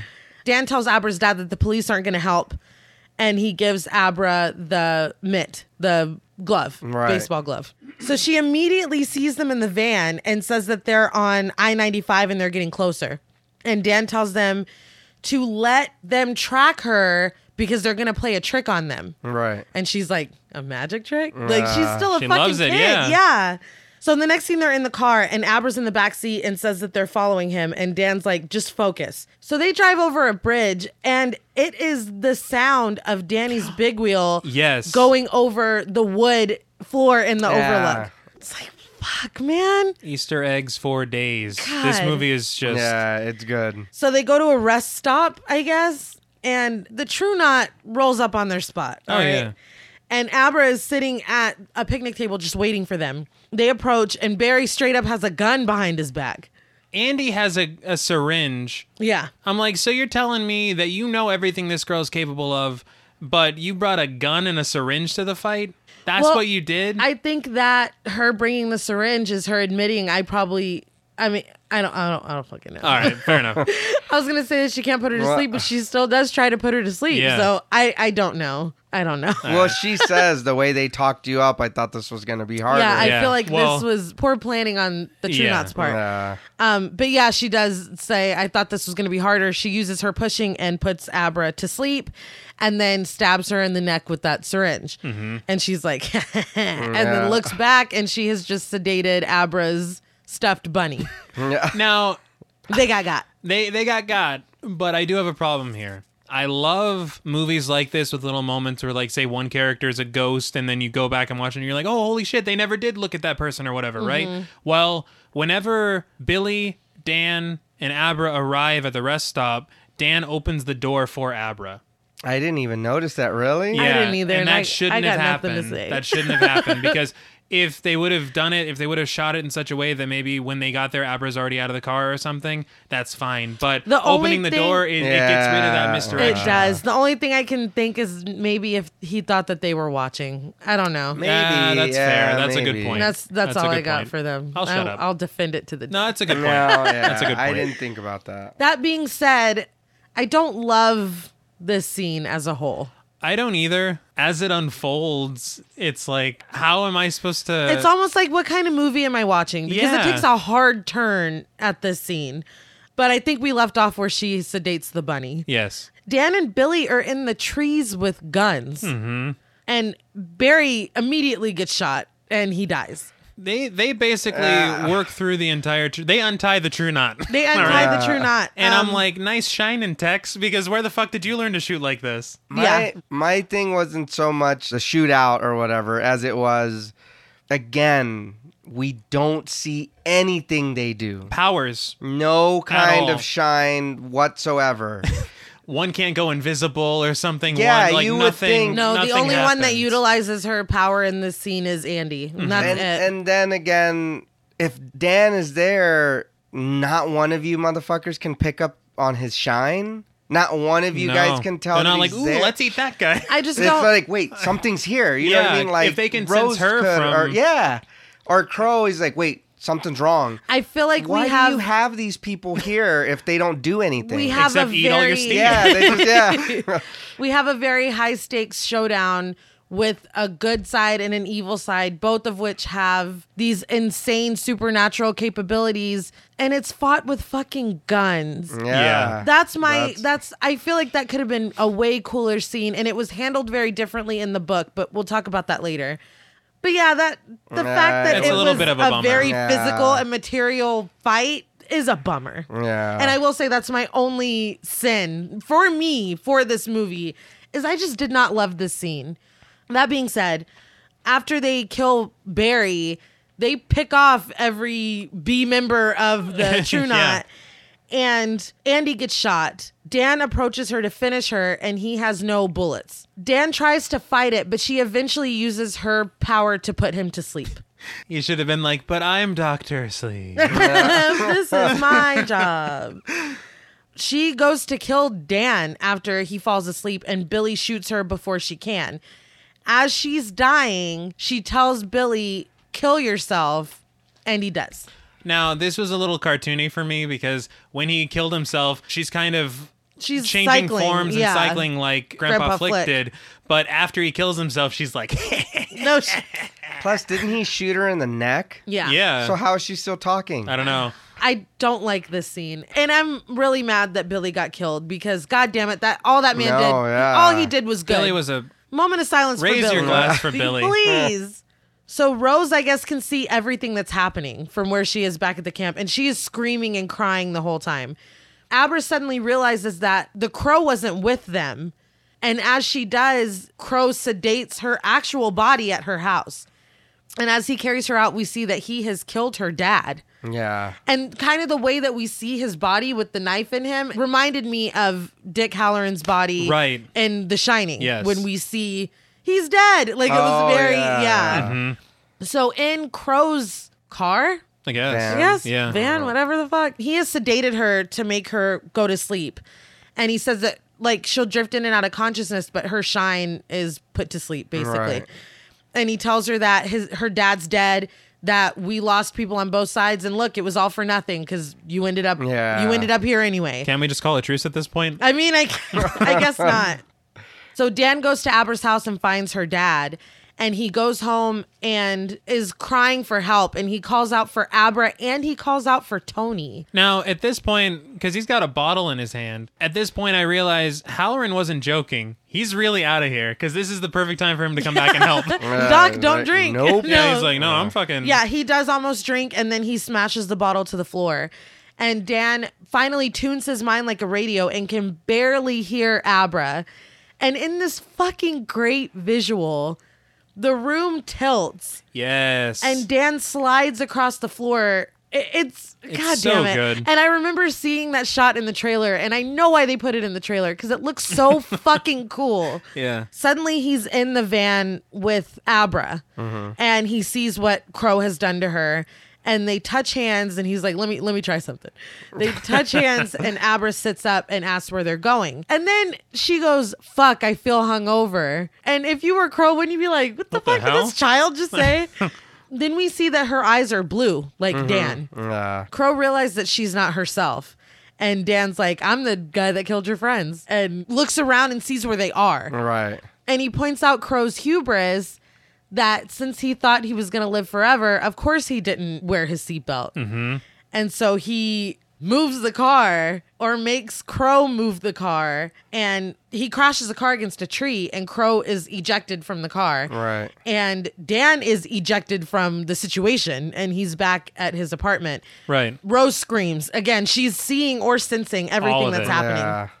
So that's her whole crew. That's everybody. She's the last one. Abra goes over and looks at Crow, and I was like, well, well, at least try this theme. Just see what all the fuss is about. Uh, Report back. Exactly. Like, what? Why is it so good? Why do they want it so bad? I don't know. Instead, she watches Crow die. Rose projects herself into the road basically to call Abra a bitch. Yeah, there was yeah. nothing really was accomplished here. but we get this really cool shot where Abra hesitates for a moment and then just fucking walks through her. And Rose goes back to their little cooler for steam and fucking drinks everything. Dude, she gets high on her own supply. She gets high on her own Yeah. supply, and we watch her hands start healing. So it's like, oh, sh- shit's this getting is yeah. real. Oh, it's the goods. This must be the big steam you were talking about. so the next morning, Dan finds Abra at a motel, and she gets in the car, and he tells her that they're going to Colorado to the Overlook because the place is dangerous for them, but it might be even more dangerous for Rose. right. And apparently, this is where the showdown is going to take place. So that night, Abra's mom calls her and she has returned home and seen her husband murdered on the floor. And she's like, Oh my God, where are you? And Abra's like, Love you. And hangs up the phone. I would hope that my mutant kid or my shine kid would say a little more than that. Well, she throws the phone out the window Yeah. as well. And I was like, dude, Rose can track you. Oh, yeah, law enforcement also exists. Yes. Uh, You are a missing child. But she tells Dan that when they're safe, he needs to call her mom and tell her where they are. They stop to get gas. And before we leave, we get the music from The Shining. Yes, it's the Dies Irae back again from the dead. And this is one of two shots that were actually from The Shining. Yes. The sweeping motion from the water over to the mountain road. It's from The Shining, but they It's just. just sharpened and exactly. darkened. yeah. Yes. It looks really good. yeah. Fucking Yeah. insane. I can't believe it's the same footage. It's unbelievable. And oh my god, I got goosebumps. Yes. I did because I love The Shining so Yeah. much, and I'm like, we're we're headed back. So they arrive at the Overlook Hotel. Dan tells Abra to stay in the car until Rose has arrived because he doesn't want her in the hotel any longer than she has to be. But he needs to go inside and wake it up. This is the best part of the whole movie. Absolutely. The movie is great so far, but it has all been leading up to this. Yes. This is everything. Dan walks inside the overlook and lights start to turn on for him as he's walking in. He goes downstairs to the boiler room and turns everything up and on. Right. The hotel looks bad and aged does. and old. He goes to their old room, their apartment or whatever that they had stayed in, and sees the hole in the door. Yeah. He goes over to the bathroom and we get the exact shot of him as the Here's Johnny scene yes. from The Shining. We get a flashback to Wendy screaming in the bathroom. And I feel like in this scene, she really looked like Shelley Oh Duvall. no, Oh, it yeah. was great. He looks and sees the window that Wendy helped him out of when he ran away. Like, it's a lot. No, it's A lot incredible. happened here. Now we're at my favorite scene of the And- whole fucking movie. Before we get into this scene, Okay. every single shot so far of him walking through the angles and the shots are what we remember of Kubrick's The Shining. It's like Flanagan chose particular angles on purpose to Oh, remind definitely, you. definitely. And the framing of Dan in all these shots is the framing of where Jack Nicholson was in the frame in The Shining. It's just unbelievable. It's like a trip down memory lane. Yes. a horrible, horrible memory lane. Oh yeah, no, one you don't want to remember. Yeah. But take us to the best scene. Dan goes to the gold room. And it's funny because I was really wondering how you were going to take this scene. Really? To me, it is my favorite part of the entire movie. But you're weird. I am. So I was really, I was really one. I knew it would go, it would swing dramatically to one side or the other.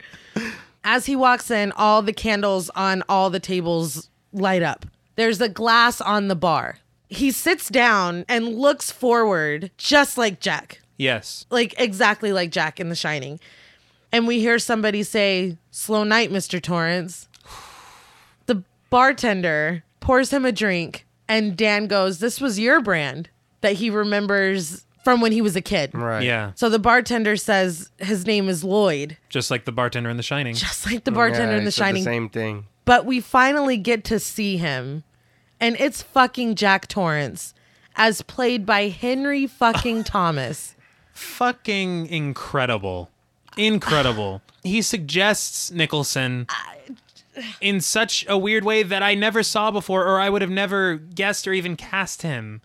And I read that they had thought about casting people that looked like Jack Nicholson. I'm so glad people that they didn't. had thought of Christian Slater, Leonardo DiCaprio. What? And they even thought of using Jack Nicholson himself, but de aging him. right. But this Bruh. choice is so smart and it's so well done. I was amazed. I think I the first time I watched this, I watched this whole scene with my mouth open. It's so I like powerful. I couldn't believe that I was seeing what I was it's seeing. powerful. God, di- like, ugh, it's I can't. It's just so good.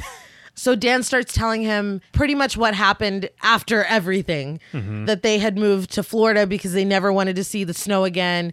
He says that Wendy died when he was 20, and back then, before someone dies, he would see flies all over their face, and he called them death flies. And the last time he saw his mom, she was covered in them. And Lloyd is like, All right. "Oh, fucking Yeah. Yeah.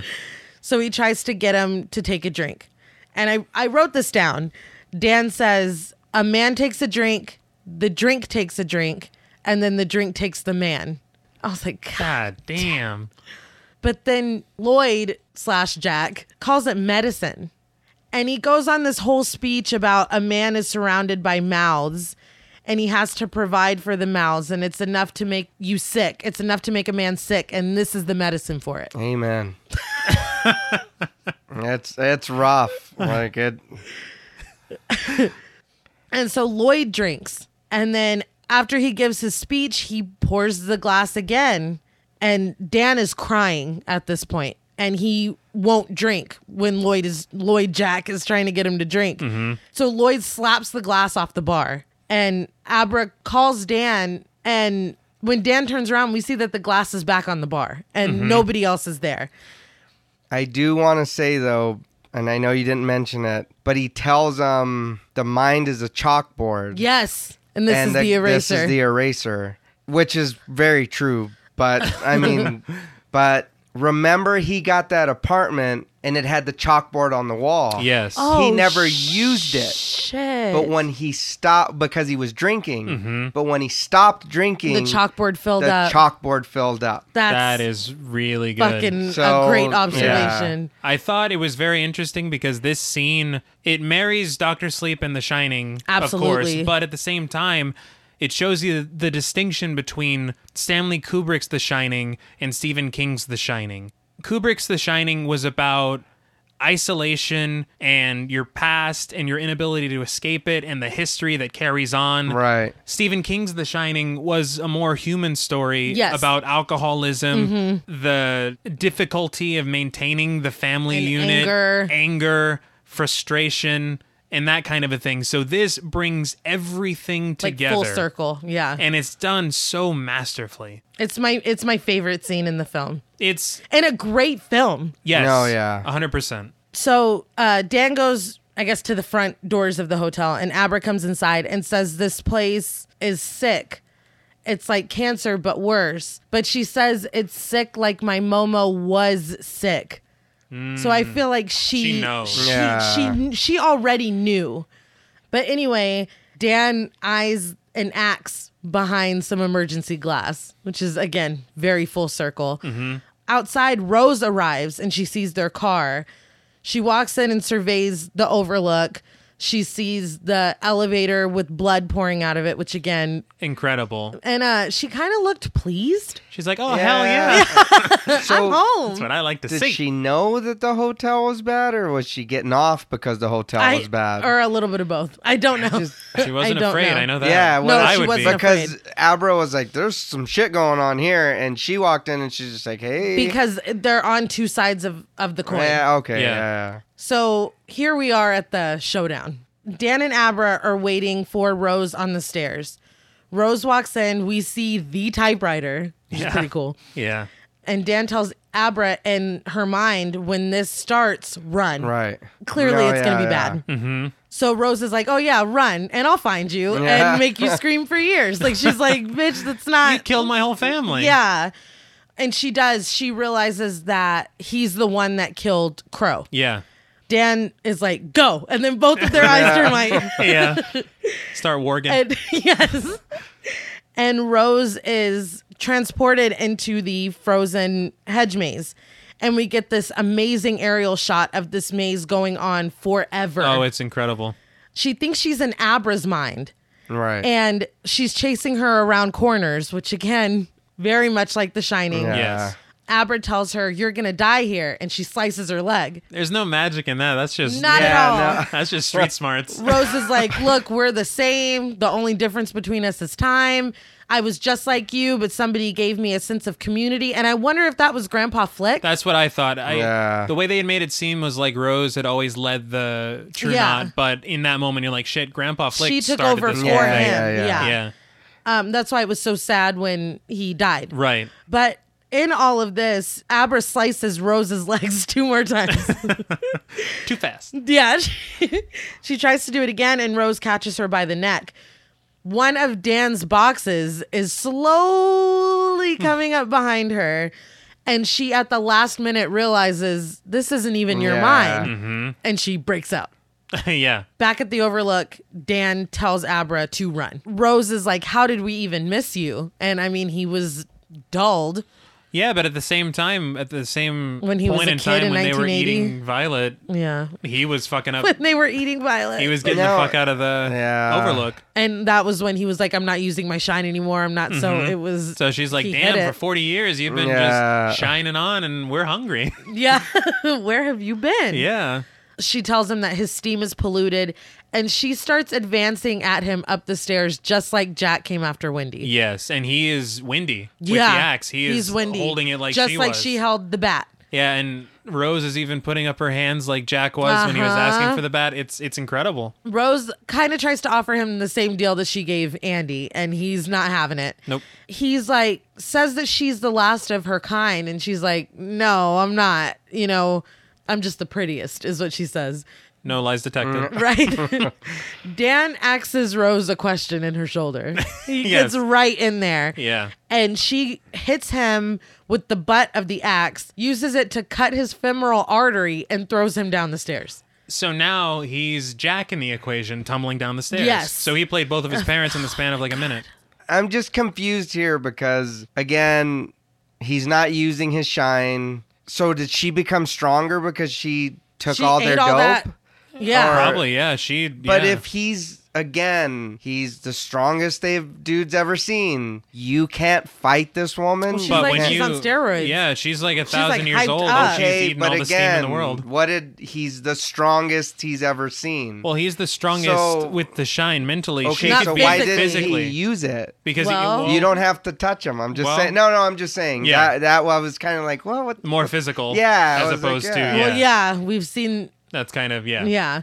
But I guess they physically can die. So he was like, I'll kill her. Like, Oh, I, I will kill yeah, her. okay. yeah. Well, he, okay. and Alf, he tried the shine, didn't work. He did. Oh, that's true. He sent so her to he's the like, "Well, to fuck, the I guess I gotta headpiece." chop her up. Yeah. So she goes down there and starts sticking her finger in the wound that she made Mm-hmm. from his uh from with the axe. And he is screaming and steam is coming out and she is loving it. Lapping it up. yes. While she's drinking the steam, we are getting all these flashbacks of Danny running down the hall and Jack again played by Henry Thomas limping and chasing him with an axe. We see Jack coming at Wendy on the stairs. We see the drowned, rotting old woman. We see the twins. Like it's like the greatest hits. She's learning everything. Yeah. She realizes that he's not alone in his mind. And this is just a great line. Oh yeah. She says, What are you hiding in there? Something special? And he says, They're not special. They're starving. Boxes fucking fly open.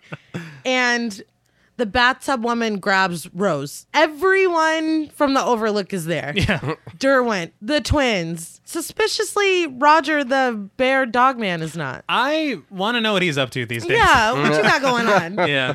um, they jump her and start sliding their fingers under the skin of her face. It looks so good. yes.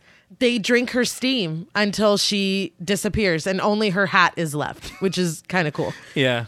But then they turn on Dan. Well, they turned Right. to Dan, and Dan should have been like, "Great job, guys! All right, so if you could just If go ahead and get everyone- back in your boxes." if everyone could return to their Yeah, box. that'd be- think that that'd be great. through No, you very good. No. upstairs abra sees the twins and then she sees dan walk in limping with an axe just like jack Yeah. but one eye is white Mm-hmm. she runs upstairs and we see the iconic carpet she sees derwent and he's still like great party isn't it He's still having a good time. He's like, "I'm making the best of loves this." it. All right. she goes into room 237 and dan is screaming for her Of all the rooms. for real and the old woman is in the bathtub Uh huh. she's back home Hey. But like when she's looks like she's gonna advance on her, Abra's like, bitch, like fucking Yeah, bring it." she does. Like, no. Dan comes in and we have this moment that is basically the ending of the shining book, but with Abra and Dan instead of Danny and Jack. Right. Very interesting. Yeah. Um, she tells him that he's wearing a false face, that he's not, it's not Dan. Uh-huh. And she's like, You don't realize that Dan stopped at the boiler room. That's the first thing he did when he got here. So Dan almost chops her, Yeah. Yeah. He does.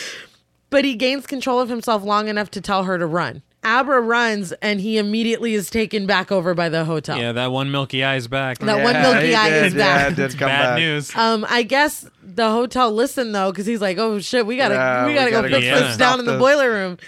Abra runs outside and he goes straight to the boiler room, and the boiler room catches on fire because he's able to stop his hotel self from turning everything off. Uh huh. Dan is back himself, and the flames start spreading around him. Now the camera pans over and we see Wendy, and then the camera pans back to Dan, and he's Danny. He's a little boy again, and Wendy is holding his face. Incredible shot. Yeah. I, I read that it was actually shot in one take. Wow! Ewan McGregor just got the fuck out of there as Yeah. quick as he could, and then they replaced him with the child actor. It, wa- it That's looks cool. so No, good. yeah. That It's looks a good. beautiful moment. It really too. is. And then outside the Overlook, Abra is just watching as the Overlook is overcome with flames Right. and Yeah. just dying. Back at her house, she's talking to Dan in her room, and she's like, I knew you were going to be okay. And she asks if he thinks that Rose was telling the truth about there being more of them out there. And he's like, Well, maybe, but also there's more of people like you. Like there are there is evil, but there's still good Mm-hmm. Yeah. yeah. which is a really good message. Mm-hmm. And he says there are people like her, people who stand. Again, a reference to the Yeah. stand. Mm. There you go. And he tells her that he was wrong about telling her to hide her shine away. And he tells her to shine on. John Lennon. Shi- yeah. Yeah. And Abra's mom comes in, and Dan is gone. And we realize he died. Yeah. Yeah. Her mom's like, Who are you talking to? And she starts to lie. And then she tells the truth. I was talking to Dan, and we go on, and he's fine, and dad's fine too. And her mom takes it well. She's like, Yeah. All right. Her mom goes back downstairs, and Abra goes to the bathroom where that fucking old bitch is still It's- hanging out in the yeah. tub. We see her close the door, and then the movie ends with music from The From Shining. The Shining. Yeah, it's the same song that ends The Shining. Uh, the same song, same song from the Gold Room. Yeah. And that's Doctor Sleep. What did you guys think? I thought it was great. I, I like I said at the top, Mike Flanagan had a very difficult task ahead of him. Definitely. and I think he excelled in a lot of ways. There were a few things that I probably would have changed. The difficulty of making a sequel to a film from 40 years ago is that no no pun intended. You open a lot of boxes that may not have needed to be opened. Like just very quickly, for example, all the spirits from the Overlook Hotel eating Rose's steam, right? So that's what they were after the whole time. You know, why did in The Shining in room 237, why did the old lady just rough Danny up? Why didn't she kill him and eat his steam? because pain and fear purify it. So maybe she was trying to hurt him. Maybe she did drink a little bit. But she's like, I'm going to come and back that's later. why he was all regressed. You know what I mean? Like it's little Yeah. things like that that I'm like, I understand why it fits into this movie and why it makes sense, but if all they were after was steam, why didn't they just? And then Dick Halloran, he's got The Shining. That's why didn't true. they fuck him up? And that's- why did uh, they do anything to him? And that's also, I mean, that's the book too. you know, so it's like So- I mean, just little things like that. But you're like, you know, if you're willing to overlook things like that and forgive Overlook. them, yeah, exactly. I can't stop. You you're gonna see just amazing craft at work here. Mike Flanagan, everyone. you know, just He's incredible. but what did you think, JP? I really enjoyed the movie and I did love it. But like you said, there's a few things that I was confused about or Uh-huh. I was just like I had questions and I mean, of course that affected my score for the movie, Right. but it was well, it was just like okay, when they take her on the stairs like you're saying, they were only after the steam or whatever. Again, if she took all her steam dope and she's this strong, couldn't you have pushed these entities away from you? Couldn't you have been least like, some of 'em, 'cause she I'm put- Rose she- the Hat, she bitch," put up and no then- fight. Yep, no, but you're yeah, right. she yeah. didn't. She's like, just I guess like, I'm just gonna get eaten now. "Uh, uh, uh," You know what Yeah. I mean? For Yeah. real? And she was You're- terrified. yeah, you're this Yeah. bad so her steam was motherfucker delicious. who's Yeah. lived who knows how long. These ghosts come and you turn all Scooby Doo and you're like, oh, what happened? It's like, no, you know what I mean? They're Couldn't gonna read you- my read, yeah, Raggy. right? Couldn't you have just been like, not today, and pushed them off of you? You would think. But you didn't. You No. just let them eat you. And then the hat staying there and falling, of course, earlier in the scene when she was in the grocery store, when Abra pushed her away, she's like, don't touch my hat Yeah, yeah, yeah. the hat fell. What does that have to do with anything then? The hat's I think was that her power? Was that her I think the like- hat was just like her being territorial in the grocery store, and then the hat on the ground is like this perfect bookend for her death as a Yeah. character. but I, I don't know. Like I said, You're it- right, because all of her other clothes disappeared. I mean, you're you're right. Right. All right. Oh, but that's what Yeah. you're saying. Yeah, It's a the really- hat Yeah, should it's a- have. Yeah. It's a really great fucking visual. No, okay. It is, It is, but, it, like I said, it was there was just not that I had a lot of questions, but I feel like the lack of using shine from the other extras and her group. The lack of Yeah. shine and the fighting when they're shooting not- each you're other. not wrong. The, You're not the wrong. questions, the and and I get it because I thought the same thing too. The little baseball boy, I was like, well, why didn't he use his shine? But you're right, he didn't. He probably didn't know it. yeah. But the people in the true not know right their they powers. yeah they know it but and that but again that too if he knows what the pitcher's thinking how did could how could his intuition or whatever his shine not be like run you know he's fixing to pitch whatever and you hit it but your shine isn't telling you when you're in danger your spidey sense doesn't go off you know what i mean there's just little There's, things I- yeah, no, yeah, it's I just agree like, with you. ah, I I get agree. it. and uh, they are i can overlook them and like i said i did really enjoy the movie and i Yes, love it as absolutely. a sequel and as like a finisher or whatever Mm-hmm. to close it but it did those small things i it did affect my score i will say that I just wanted to make a couple points about the book Okay. because fucking of course I do. right In the book, Dan visits Abra's grandmother and learns that Jack Torrance had an affair with her. And so Abra's mother is his half sister. So he's He's literally Uncle Actually. Dan. Yeah. cut that. I don't like that at all. yeah I, I'm, I don't uh, either. and I'm- I'm glad also, that they cut that. When he visits her grandmother, he inhales her cancerous steam, and that's how he defeats the True Knot. They all drink it and get sick. this ain't the Hmm. green mile what the But fuck you know yeah. what? But you know what? Uh, that- I would have, I would have rather seen that than a fucking gunfight. Honestly, Honestly, if we're talking about efficiency, the movie handled it better. yeah I, I just don't like. Uh, Because how do you separate her cancerous steam from your regular steam? Is there a different valve? I'm Yeah. not a scientist. like, look, if you drink from his All right, I'm nose, not it's a gonna steam be Yeah, expert, exactly. but, uh, That's actually a really good point. you know. So I, I, I actually, I take it back. Maybe the gun battle was uh, probably smarter. yeah. Um, I definitely like that they weren't actually brother and sister in the That's movie. No, really that's a yeah, lot. Like that's, that's, a little whole too lot. convenient. Yeah, that's- yeah, and also because the Overlook burned down in the book, the final battle takes place on a campsite owned by the True Knot that is on the grounds of where the Overlook stood. So do you see And- the Overlook at all? It's gone. No, I mean, I- like, do they? Is it in their minds or anything? No, it's you're- in their hearts. E- even- You're yeah. on a campsite that's on the ground where the Overlook But see, stood. even that though seems And- kind of cheesy. You and- just picked this well, site hang on, out of hang on. coincidence. Yeah, hang like- on, hang on. Oh god. because if you want to talk about cheese, you're really not gonna like Oh, this next God. Oh no. part. Um, Uh, when they def- like uh like the movie, the True Knot is wiped out before Rose, right. and Rose is killed by Billy, who lives, and the ghost Hmm. of Jack Torrance pushing her off of a platform, and she falls and breaks her neck and dies. Nay, I got to be honest with you. I hate this a lot. And Jack waves goodbye to Danny. Nay, I hate it. Oh wow. And I like the book. I'm talking shit, but Nay. No. No. I liked the book. Also, yeah. and the hotel doesn't explode because it already exploded. Yeah. Dan is still alive, and at the end of the book, he is celebrating. They're all together celebrating Abra's 15th birthday and his 15th year of sobriety. Now I Mm. will say I I think that they did make a mistake in killing Dan.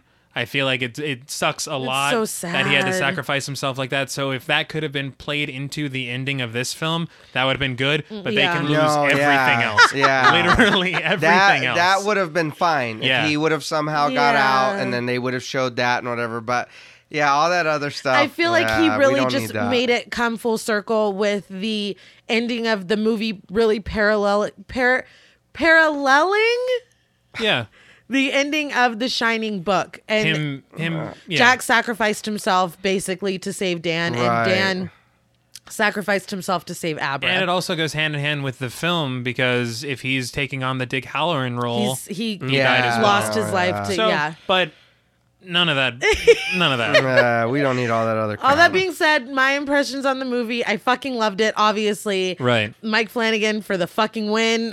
uh, the movie was great.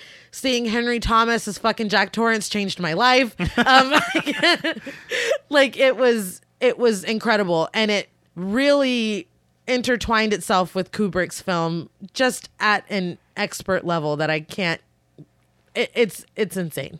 So now we got to get into ratings. For all the reasons that I said, and I also want to express a moment of remorse for not giving The Shining 10 out of 10. No, I'm going to be honest with you. I would like to retroactively change my score from a 9.5 out of 10 on The Shining to a 10 out of 10. If you will allow me to do such a thing, and, And if- I will allow you to do such a thing. And if he, yeah, if you're allowed to do it, I'm, I'm allowed to do it. I would definitely give The Shining 10 out of 10. Agreed. Just because the things that I felt watching recreations of scenes of this movie, my only flaw against The Shining was them not fully explaining or exploring some aspects of it. I can fucking overlook that for just how fucking great that movie is. So if I'm changing The Shining to 10 out of 10, now we're going to get to Doctor Sleep. right. And on a scale from one to 10 invisible boxes, I give Dr. Sleep nine out of 10 invisible boxes. Um, I love The Shining. I love this movie, and I get what you're saying, and I can overlook a lot of stuff. But for the reasons that I stated earlier, Right. I'm gonna give it an eight invisible boxes out of ten. I love the movie. Don't get me wrong.